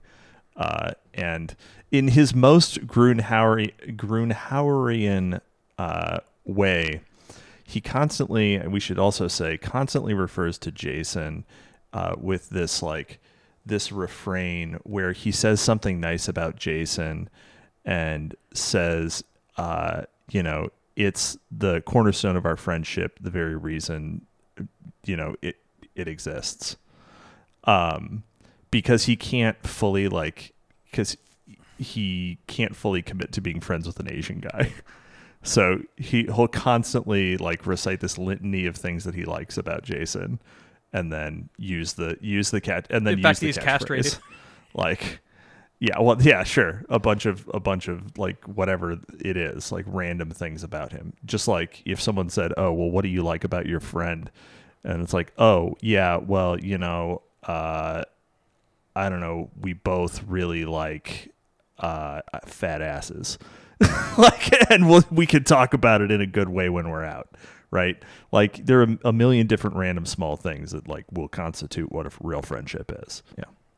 Yeah, and uh, he's that's that's his ad hoc cope. Like, he ad hoc copes, like, oh, it's because, you know, he's a warrior or anything like that. But, you know, it's revealed that he would put his life on the line for him because he saved him. Yeah, well, and he also he also did, you know, even in the one of the early scenes, in the early fight scene, um, he stopped Jason from uh, basically going to prison for the rest of his life. Uh, from going from not beating from actually just murdering the guy rather than beating the shit out of him.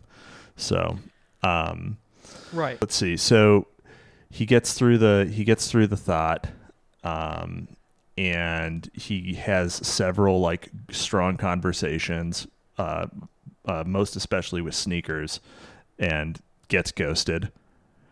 And it's coming up to it's like the day before his his birthday where he's gonna um, inject Z R P dash oh fifty-seven into his neck, causing his brain to expand to twice its size, so that if someone were to tap him on the head, his entire skull would explode.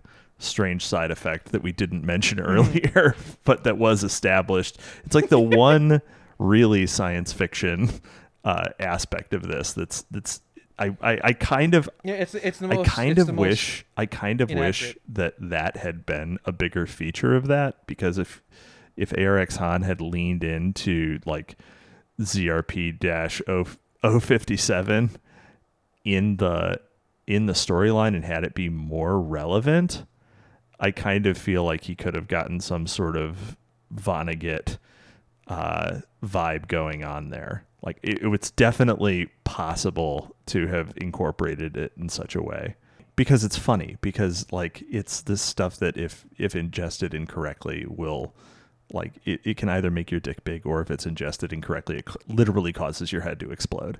Like that is the type of like silly trade-off that that Vonnegut would have would have would have written. um Right, it's both tragic and, and also sad. Well, and that, funny. That, was like some, that reminds funny. you of some Wallace. Like, so yeah, the pre- cost of the hubris of a man to, to even c- contemplate shoving it. this in his body. Yeah, yeah. So it's the day before, and he and he pretty much gives up.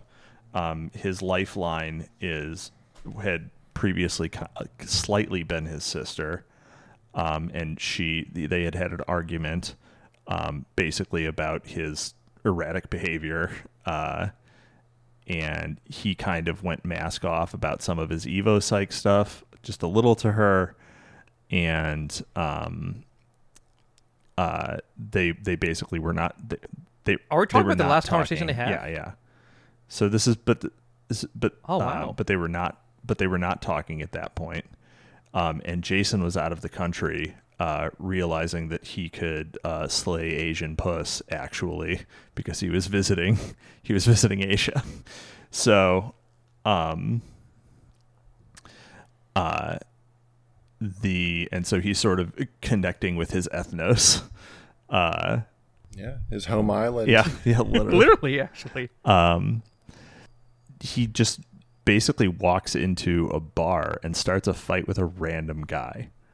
And beats the shit out of him, like he, uh, who is part of the Aryan yeah, Brotherhood. He just by the like way. starts a fight, um, starts a fight, and and it pretty much it gets broken up. But he pretty much wins the fight.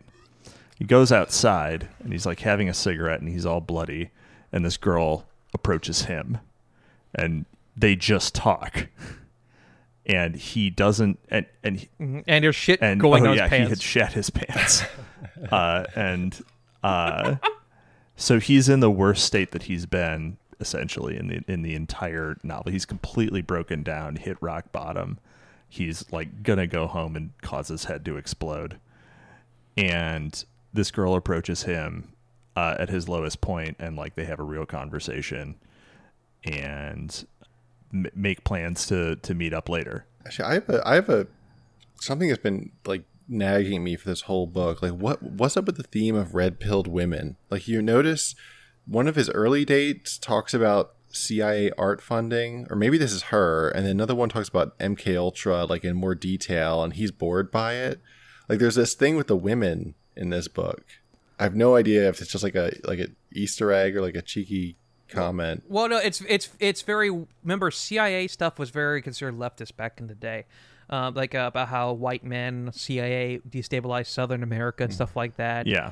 And that kind of thing, because um, one of the early girls he talks, he talks about Alan Moore, about how a lot of the Marvel storybooks or comic books are like patriarchal, and like uh, oh how the first Iron Man, because this is twenty twelve, right? So she's like, you know, the first Iron Man was like a very deconstructed Bush's military military industrial complex, you know, that kind of yeah. thing. The wokeness is in its embryonic state in uh, during. Maybe this it's time. Just funny because I've never heard a woman it, it do, bring up it, either it, of those it, topics. It do be, it do be true though. It do be true though. It do be do, yeah. Don't don't let the glowies and, um, tell you otherwise. Yeah. Oh, did we cover the um the ass rape flashback? Because that was another. We did not of, cover the ass rape. Ass rape. You uh, want you want to take you want to take away. That one. As you, as, I don't want to, I don't want to take that one for the team. But uh, that's the origins of his relationship with uh with Jason. With, uh, uh, Jason. Yeah, yeah. Basically, basically it, it happens. I think about two thirds of the way through, you get this reveal that he was. This would actually it it stretched the bounds of plausibility for me a little bit, because essentially there's a there's a schoolyard brawl. He insults someone's Pokemon cards. Um, they're in seventh grade or something, and then in in the span of however many minutes at recess, he gets like. An all like knockout drag out fight with four boys. He gets like bent over and like the guy puts a stick up his butt for a second. Yeah. Then he then the tables turn. Him and Jason Jason comes in swinging, and then they're like knocking these guys out, and then they have them down on the ground, and then he's like trying to squeeze the guy's the kid's eyeballs. And then, all, so all this is happening, like this unbelievably like, like brutal like fight between twelve-year-olds or whatever. Yeah. yeah, this is this is like a fucking Kill Bill no. fight scene within like a, within enough time that no teacher saw this or no one. And there's an audience of like thirty plus kids implied. They mentioned that everyone's watching this happen.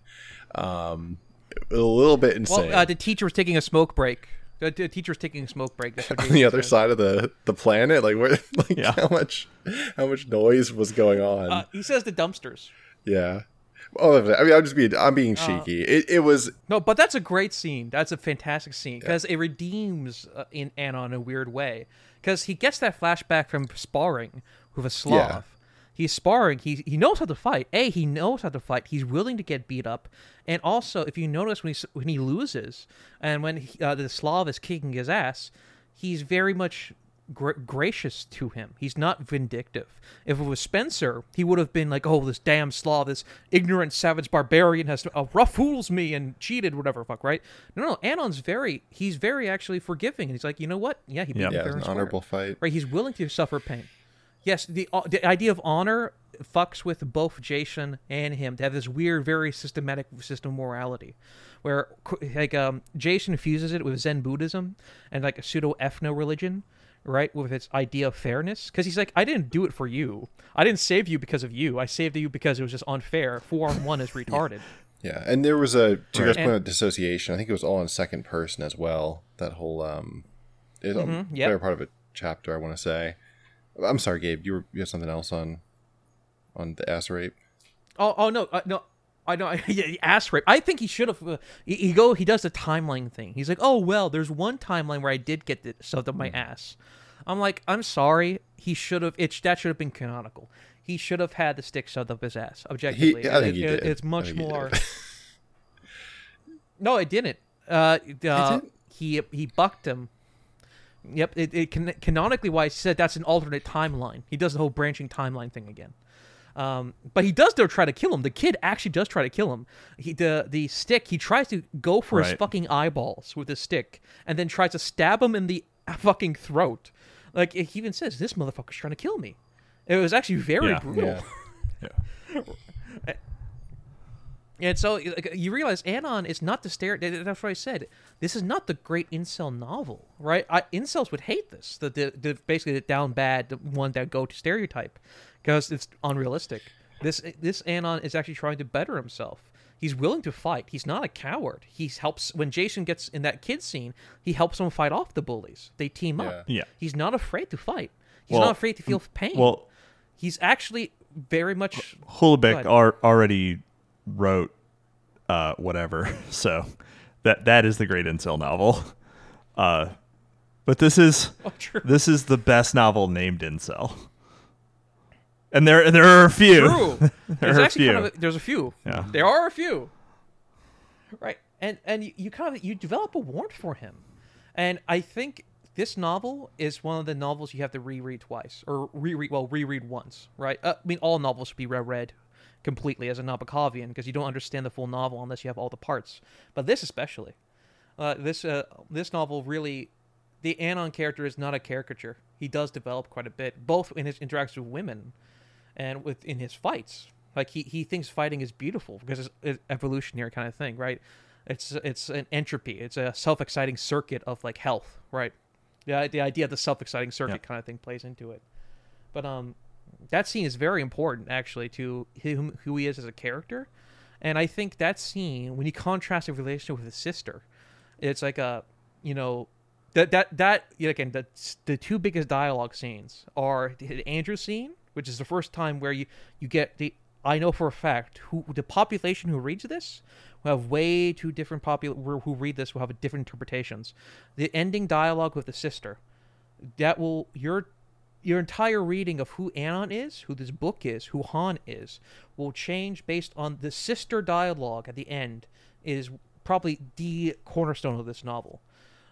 Because uh, in a very odd way, um, the sisters never portrayed positively. Um, the, uh, well, go finish the recap. We'll just get us to the end, and then we can bounce between the two ends. So he he meets up with this girl who, you know, it's last last possible chance. Um, but he's so shell shocked at this point that he doesn't he doesn't run game at all. So he just talks to her, and he's like, "Holy shit!" She's like.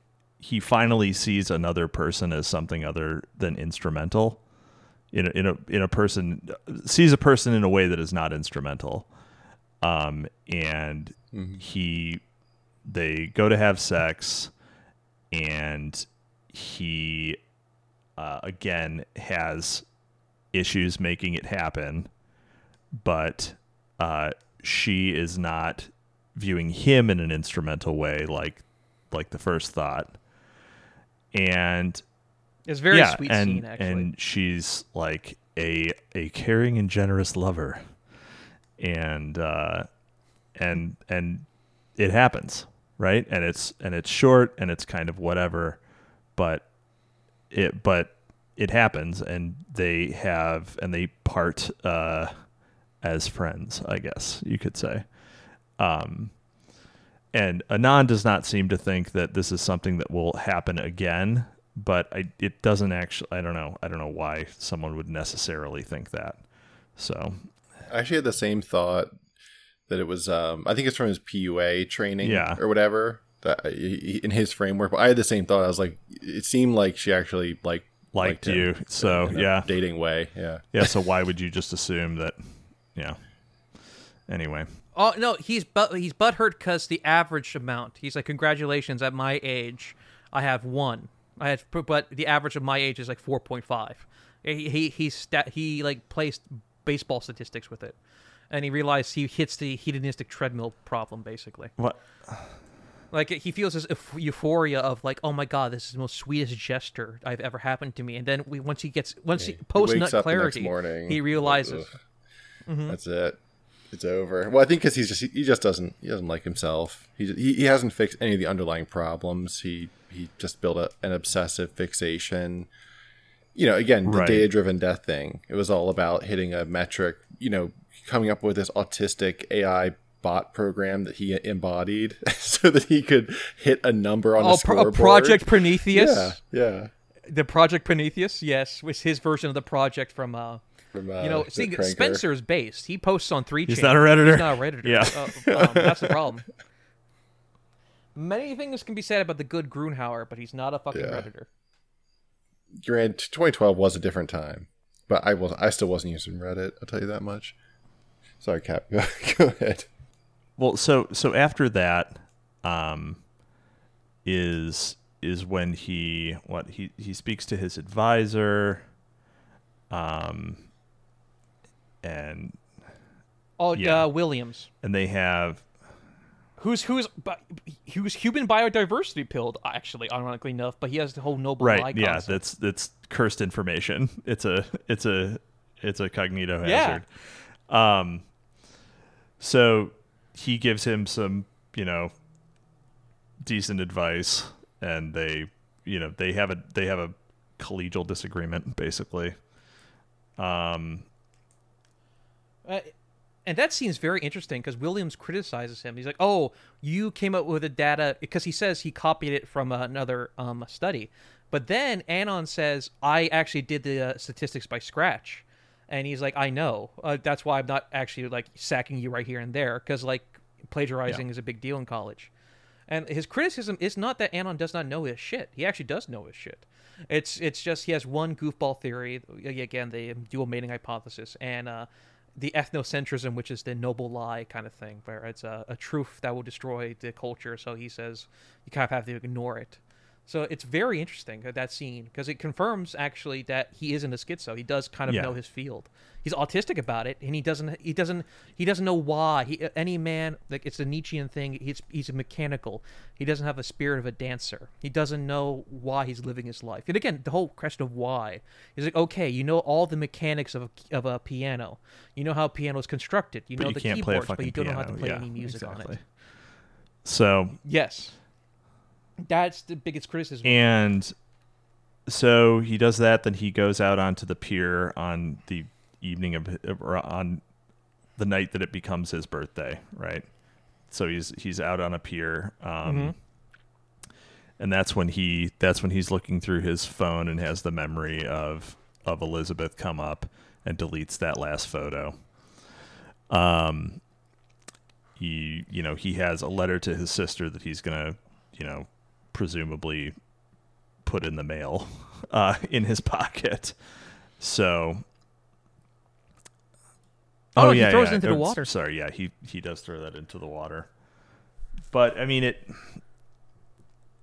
I I don't know. It seems like he's probably not going to deliberately stay out of touch with her, but um, it like he's not gonna. He's accepted that they became yeah, two different yeah. things. So. And then there's the scene with the uh, the wife of his neighbor, which yeah, is he has one more beer with Jason, and then on the way back he sees right. Um, that's right. That's does right. He, she even get a name?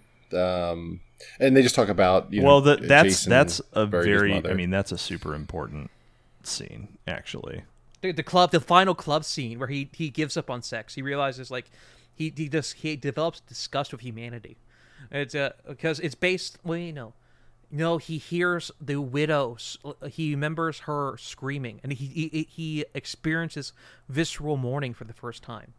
And he hears her screaming in the club, and it, it hurts him. It physically, he's never felt this kind of thing before, right? Because he hears her screaming in agony and mourning and crying for the first time, and activates a primal thing within him. And you know, when she gets up, he looks at all these humans, and he, he has his Victorian-esque disgust with humanity. He's disgusted by sex. You, you know, when a guy he sees another guy try to flirt with a girl, and he whispers in his ear. It's the final scene with uh, yeah. American Psycho, basically, where he kind of just drops the mask and he says, "Listen, guy, sex is pointless. I've been up in that mountain. There's nothing there." Direct quote. Uh, there, I've been up that mountain. There's nothing there.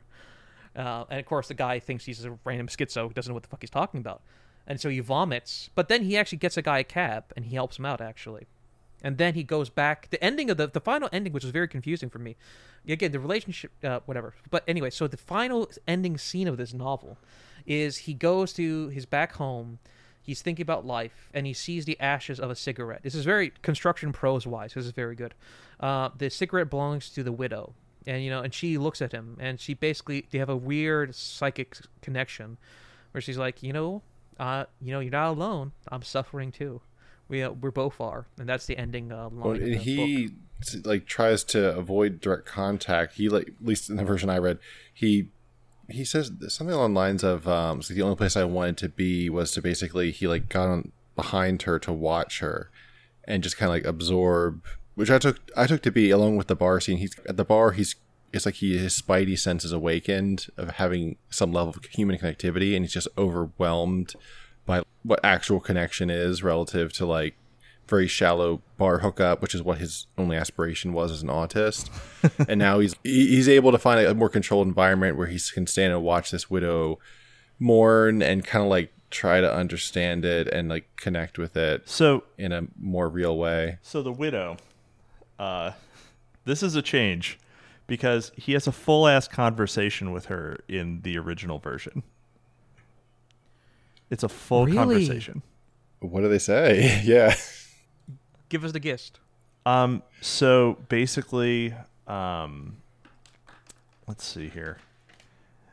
This is during the morning um, when he has his, his, you know, visceral awakening, and he realize, and it's motherfucker, you're alive. Um, he starts thinking about like, you know, the connections that have sort of passed him by it. He remembers Thomas, his neighbor. So his his neighbor Thomas had, had helped him had helped him move in, and he had I, I think he got a piece of furniture or something from him, and uh, oh no, he borrowed his drill. I think I think that's what it was, um, and yeah, a metal power strip. That's what it was, uh, with the name Thomas etched on it. Um, so he realizes that, you know, he's been listening to, he presumes, Thomas's wife get railed by another guy when Thomas is, you know, not around, and wonders, you know, he goes, so he, he's like, well, you know, I'm going to go knock on their door. So knocks on their door. Um, and it's, as you knock on the door of his apartment, you realize that it's nearly noon and he's almost certainly gone off to work. So of course it's his wife that opens the door, greeting you with a confused expression, follows followed by flashes of recognition and contempt. You note again the cognitive impulse to classify her through a practical mode of racial categorization, to break out the calipers, as they say. But visual discernment fails to do the trick. Even with a good look at the face, you're still unclear on the specifics of her heritage. A light-skinned admixture ev- evinced by the thin wisps of curly hair that escape from the bun tied around the back of her head, and the bioluminescent hum of a non-specific aloe olive complexion of unclear origin. So she's like, can I help you? And he returns the uh, the power strip, and it goes to her eyes widening, track down the point of her husband's name, cracking the mask of her face, and then just as quickly she seals the gap and drains the sadness from her eyes. This reflex, sudden, mechanical, reminds you of yourself, acting as a mirror that reflects your own self back to you, making you aware of your own consciousness, like a chimp staring at its own reflection for the first time. Seeing this you, or I, whatever, root into the suit of your flesh, entering the meat of your body. I present the metal as an offering. She takes it with both hands, staring on the steel resting over her palms. Thanks, she said, but neither of us move, held in place by the invisible by the invisible cords of obligation. Okay, so this is a really important scene, and I'm not sure what it's like in in the um, in the second oh, version. That's uh, that's the exact okay, scene we have too. We haven't seen earlier. You have yeah. you have you have the break between the first person and the second person.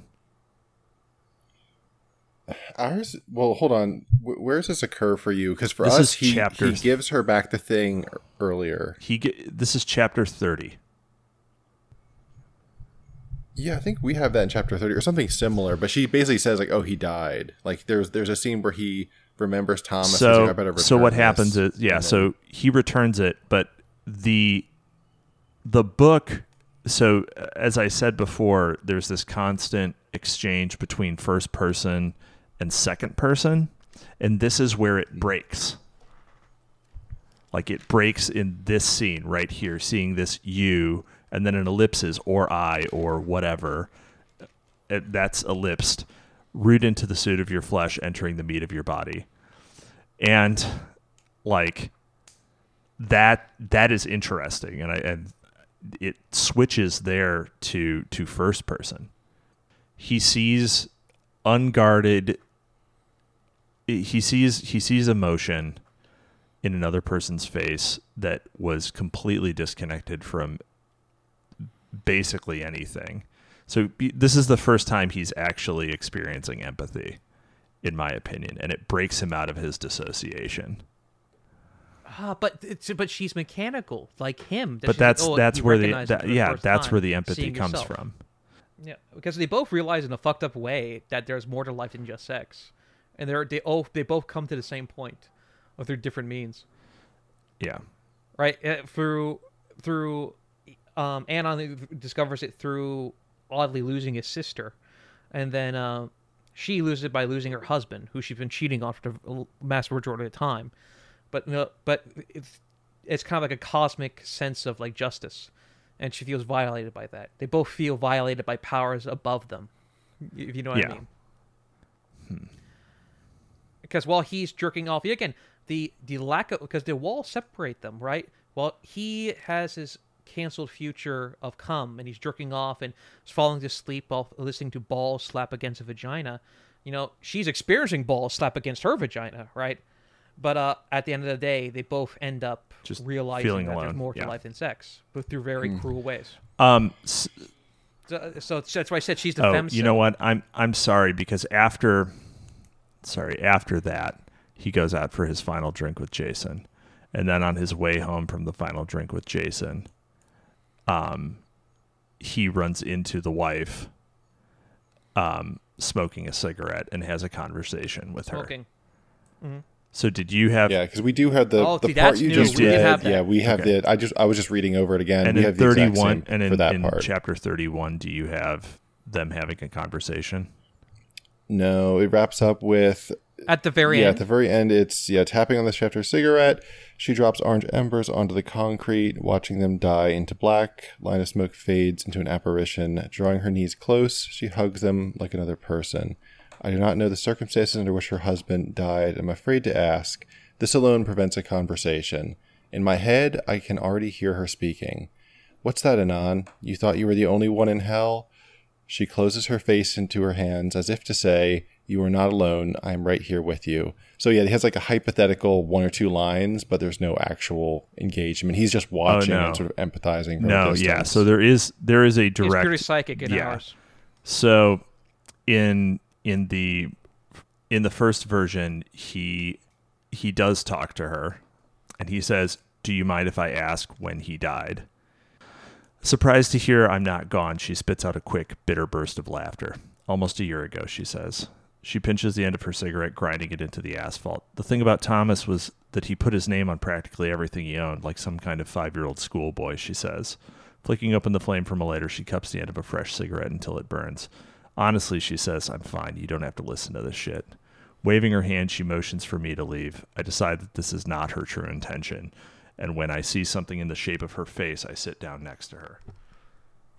Surprised, she tilts her chin in, onto a closed fist, craning her neck slightly forward. I'm afraid I don't know your name, she says. I tell her my name and shake her hand. She doesn't tell me hers. She lifts her he- head and takes another drag, blowing it off to the other side, tapping the shaft of her cigarette. She drops orange embers onto the concrete, watching as they quickly die into black ash. Drawing her legs in close, she hugs them like another person. Cancer. Stupid fucking disease, she says. I ask her what kind. Some rare type I've probably never heard of. Sorry to hear that. Yeah, a real bitch. So this That's keeps it. going on. So, that, so I mean, I, there's there's another page and a half. You want me to just read it? Just, no, all right. no. Basi- well, you can is, summarize it if you well, recall. Give us the last line. The, the last yeah. line. The la- at least the last line. Give the me last line, line is. Uh, I'll, I'll give you the last paragraph. And yet, sometimes when it seems like he couldn't bear anymore, she'd press her hand onto his palm. It's him dying of cancer. Uh, she'd press her hand onto his palm, mm-hmm. and his fingers would curl up around hers. Under the robe of his gown, his breaths would settle, and the moaning would stop. And for a time, there would be calm. Even after all that he had lost, some part of him still remembered, still knew that she had stayed. So that's the end of my unhappy story, she says, finishing her cigarette and dropping it to the ground. She turns to face me and apologizes. Didn't really mean to go off like that, to dump on a stranger for so long. I tell her it's not a big deal. I didn't really mind. And that's the last of the entire, and that's the last line in the book. So the ending is completely different because she describes, so this woman that Anon had thought was just fucking dudes nonstop when her husband was at work, was kind of trying to kill the pain after having, you know, her husband brutally die of cancer and, you know, turn into a husk right in front of her. Um, and she had stayed there the entire time, even when he was comatose. So, um, it's essentially that he, you know, it's the, the final, like, and at this point he's completely, um, he's completely first person perspective. So he's, he has gained empathy, and, uh, and it's sort of the final, like, nail in his, his read was wrong. It was catastrophically incorrect about the way that, that he assumed people, uh, people behaved. So he, he, he's invited to her bubble of reality, yeah. Her experiences. They actually overlap. Yeah. They sit next to each other. So the whole bubble yeah. theory comes back, kind of. Yeah. I like, I like that actually. I wouldn't have minded. Oh, both endings are quite good because it's, uh, it's left. I thought it was suicide. No. Thomas killed himself. Because uh, in our Dave's version, it, it gives off that vibe that he finds out, or it's very subtle. Our perception is limited, so we have to fill up the gaps. Well, this I hadn't, I hadn't even thought about it, to be honest, because it just comes out very quickly at the end, and then it's just yeah. I assumed it was natural or a car accident or something, though. But um, yeah, that's interesting. That is, I don't know which ending's better actually. Uh, well, well, version three should have the, the, both. Both. He walks away, but then he comes back. He teleports back for a little follow-up convo. Yeah. Um, oh my god! Choose your own adventure style. Yeah, C Y A. Ooh, C Y A. Choose your own yeah. ending. So, all right. So that's the end of the novel. Yeah. The end of the narrative so. portion. But there's an oh, afterword. But then there's the coal. There's a whole coal mine to dive into. The afterword. Yes, I... the sister. What? No. no. Oh, wait, no. We no. didn't even bring up not the coal. No not that coal. Uh, I, the afterword. I we we we've covered it. We've been all over the place. I said a couple more thoughts. Well, no, you cover it. Yeah, like yeah, you you do the afterword. Do the afterword. I, I just want to give one or two more thoughts. Just I really I hope this disappears in future editions because um, yeah yeah it just it it. To me, it left a, a bad taste in the mouth in terms of, like I said before, there's the direct language of it being as part of a larger, the de-radicalization project. And I think that's turns the novel into a confrontational thing with its intended audience, um, which as part of that intent, intended audience and, uh, you know, a, a joyful, casual racist myself... Um, it, I feel like it, it opens itself up to attacks because at that point it's, uh, you know, as mentioned, the author um, identifies himself as a as a uh, an Asian man. Yeah, we, had, uh, we I so, guess we don't actually know that because uh, he all he and all of us are on full OPSEC, so yeah. Well, his name is Han, so it's kind of hard. Yeah, well, to... I, yeah, I, I, I could call myself Ching Chang. Yeah, I could. I could have named myself after Lovecraft's cat, and I feel like base, base. Dude, the, the amount of beeping in an episode would be off the charts. But that was a really great line. So, what do you think, Burp, man? Bink. Um, but no, but it, but it makes it so. A lot of the, the challenges that come up. So, for example, the racism stuff, there's some talk about, you know, race talk, and then he's countered by the Reddit. The Reddit army comes in to save the day and counters Anand's, um, you know, more racial talk. And to me, it very much feels like the author is speaking through these Reddit Redditard people and offering some counter arguments. It's like, oh, so that. I don't know. It just puts it in a really in- odd spot. Like, imagine if me, David. Wrote how to be less of an N-word, and like I and I like tried to sell it to black people, and I and I say like, oh yeah, I'm I'm I'm not black, and it's just like and, it, and it's a, the story of a of a black guy who like stabs you know a Brooklynite and is a total sack of shit cr- drughead crazy dude, and then he becomes like, you know what? What a topical reference. Yeah, yeah. Just try to keep it fresh here.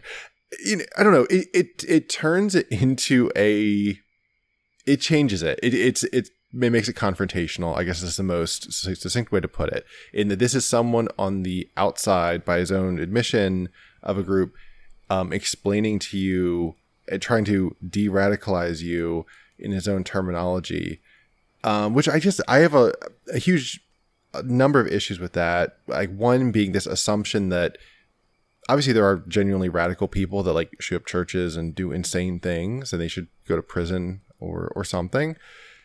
But there's also this assumption that there's um much much like much like Mencius Moldbug, I abhor violence and think that even violence that directly corresponds to my political interests should not happen. Yeah, and that's exactly. the official I, I position. You know, co-sign. That's the official position of this podcast. Yeah. The sidebar boys Ditto. Don't condone anything, but but no, it, it there's this huge implicit bias in this stuff from this stuff. I don't know. Am I making sense here? Like, do you guys do you guys feel no, this? I agree with you. No, Kat, what's um, your take on the afterword? So yeah, I I feel like the afterword was a mistake. You know, I feel like it's oh no. I hope that no one misunderstands me. It's like uh well, you know. I I guess, but it, it kind of it hurt the it hurt the it hurt the work as uh, as a piece of art, basically. As being transgressive, because if did. You're transgressive, you can't apologize for it. Yeah, that's true. Yeah, imagine if like Bret Easton Ellis did that at the end of American Yeah, and Psycho. I mean, and of, and of course it, it oh did God. It did go slightly mask off with, and I would really I would really like to actually have this conversation with A R X Han, um, and you know, oh, agreed. Um, I can't wait to interview him. And well, we still have so, yeah, we still have to figure out a voice mod or something like that because he doesn't even want to voice docs. So yeah, it was it was kind of it, it sort of.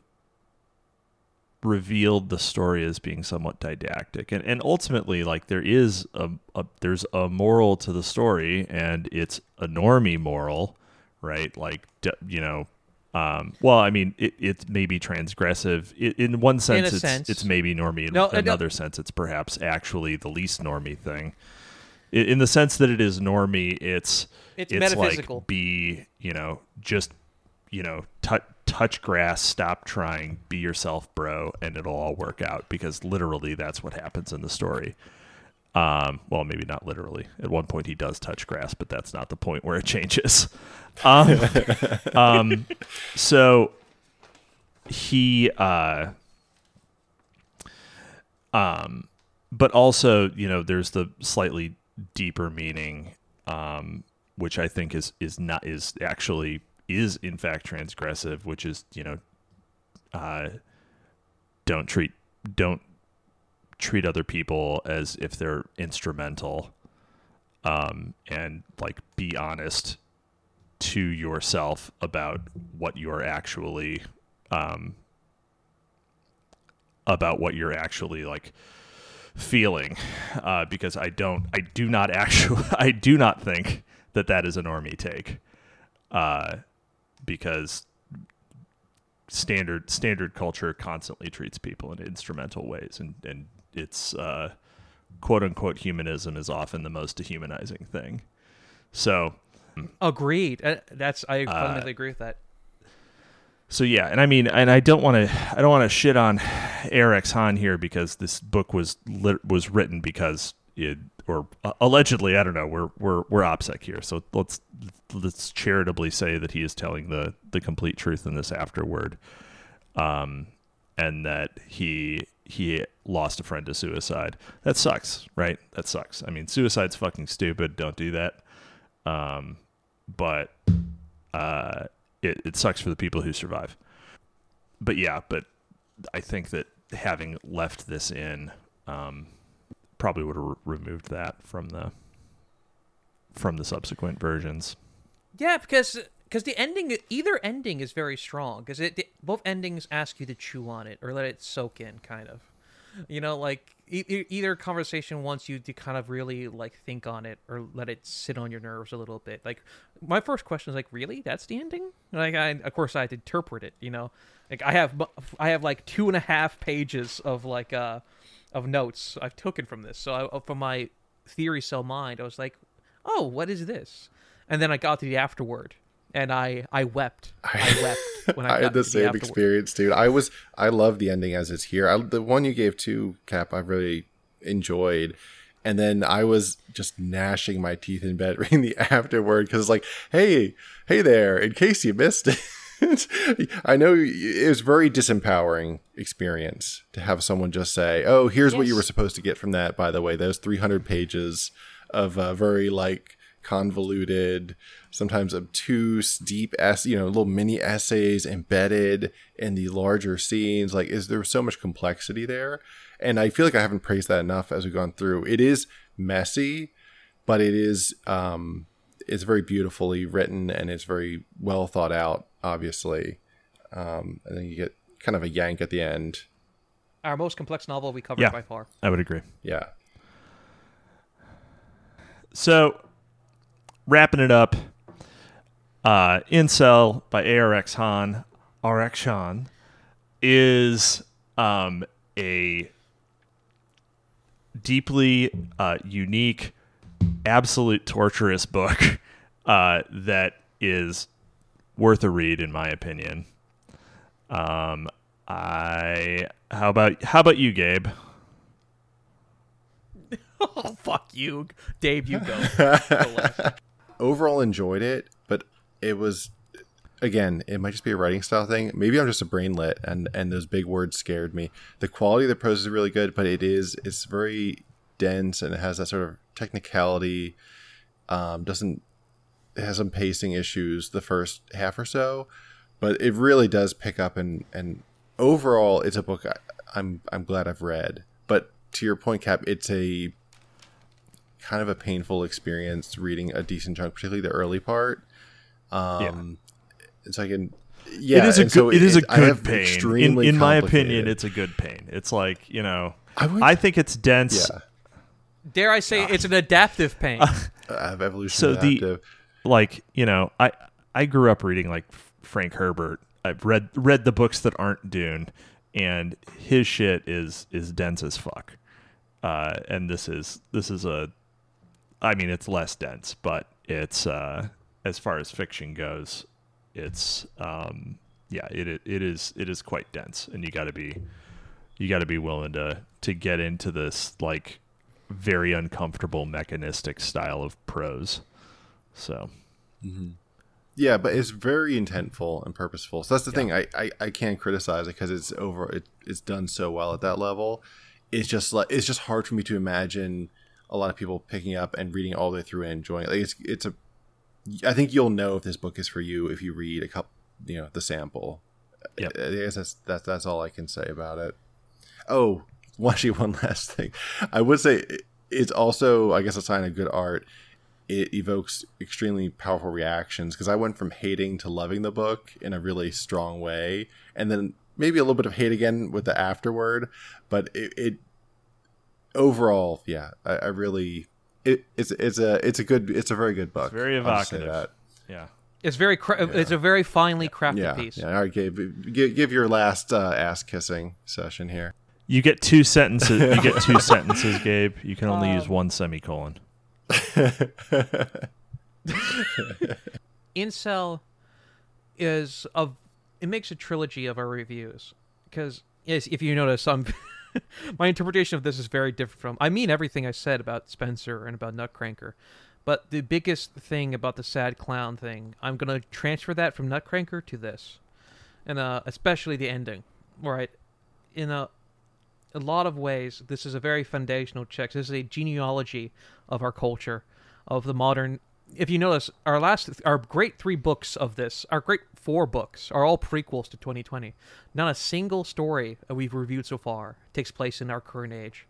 It's always at least five or six years back. Mixtape Paperboria, early two thousands. Nutcrankr, early, early yep. Trump, the beginning of our epoch. Um, Millennium, early two thousands yet again, the political parts. And now you have this, which is twenty twelve. You know, his sister, four years after this novel, is probably at laughing at Spencer. She's probably a, a communist. Well, she she, she she pissed herself, right? She's probably at the pussy at the, at the women's march. Oh, my God. Oh yeah, she gained a lot. Yeah, Enrique. Dude, that's a yeah. crossover. Yeah, that's a crossover. Yes, and you know the afterword is written by a post-ending Spencer. The, the oh my God, right? Anna, yes, Anna wrote his memoirs and pu- published it with post-radicalization expert Spencer Grunhauer, and has become his protege, doing tours on TEDx about radicalization oh and incels. That's crossover. The crossover potential is immense.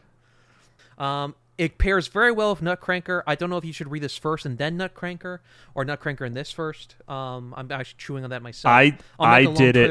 I, I read on. this before we read Nutcrankr, um, and in fact, it was the the genesis of the suggestion to do them together. Uh, I would say yeah, that the that. correct reading order is actually Nutcrankr and Ince- Nutcrankr into Incel. I would say. That's the correct order.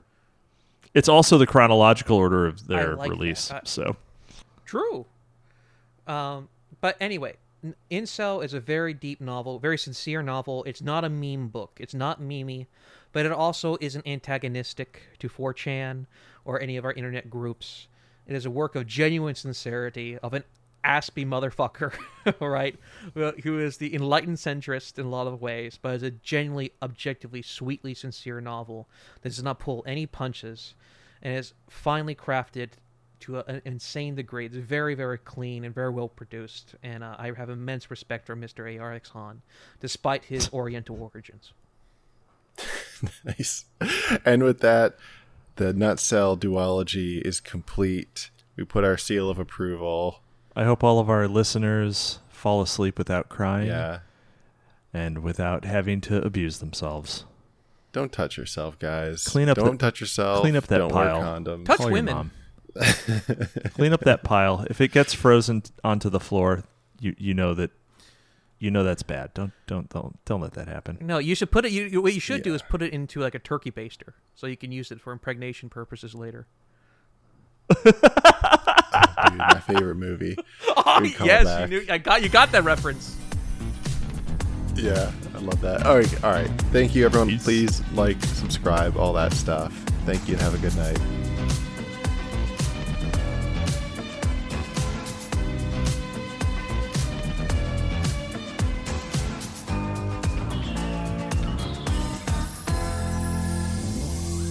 Kids, pro tip for all our youngsters who are listening to us. Before you have sex for the first time, please, for the love of God, wear a condom for like a, a whole day.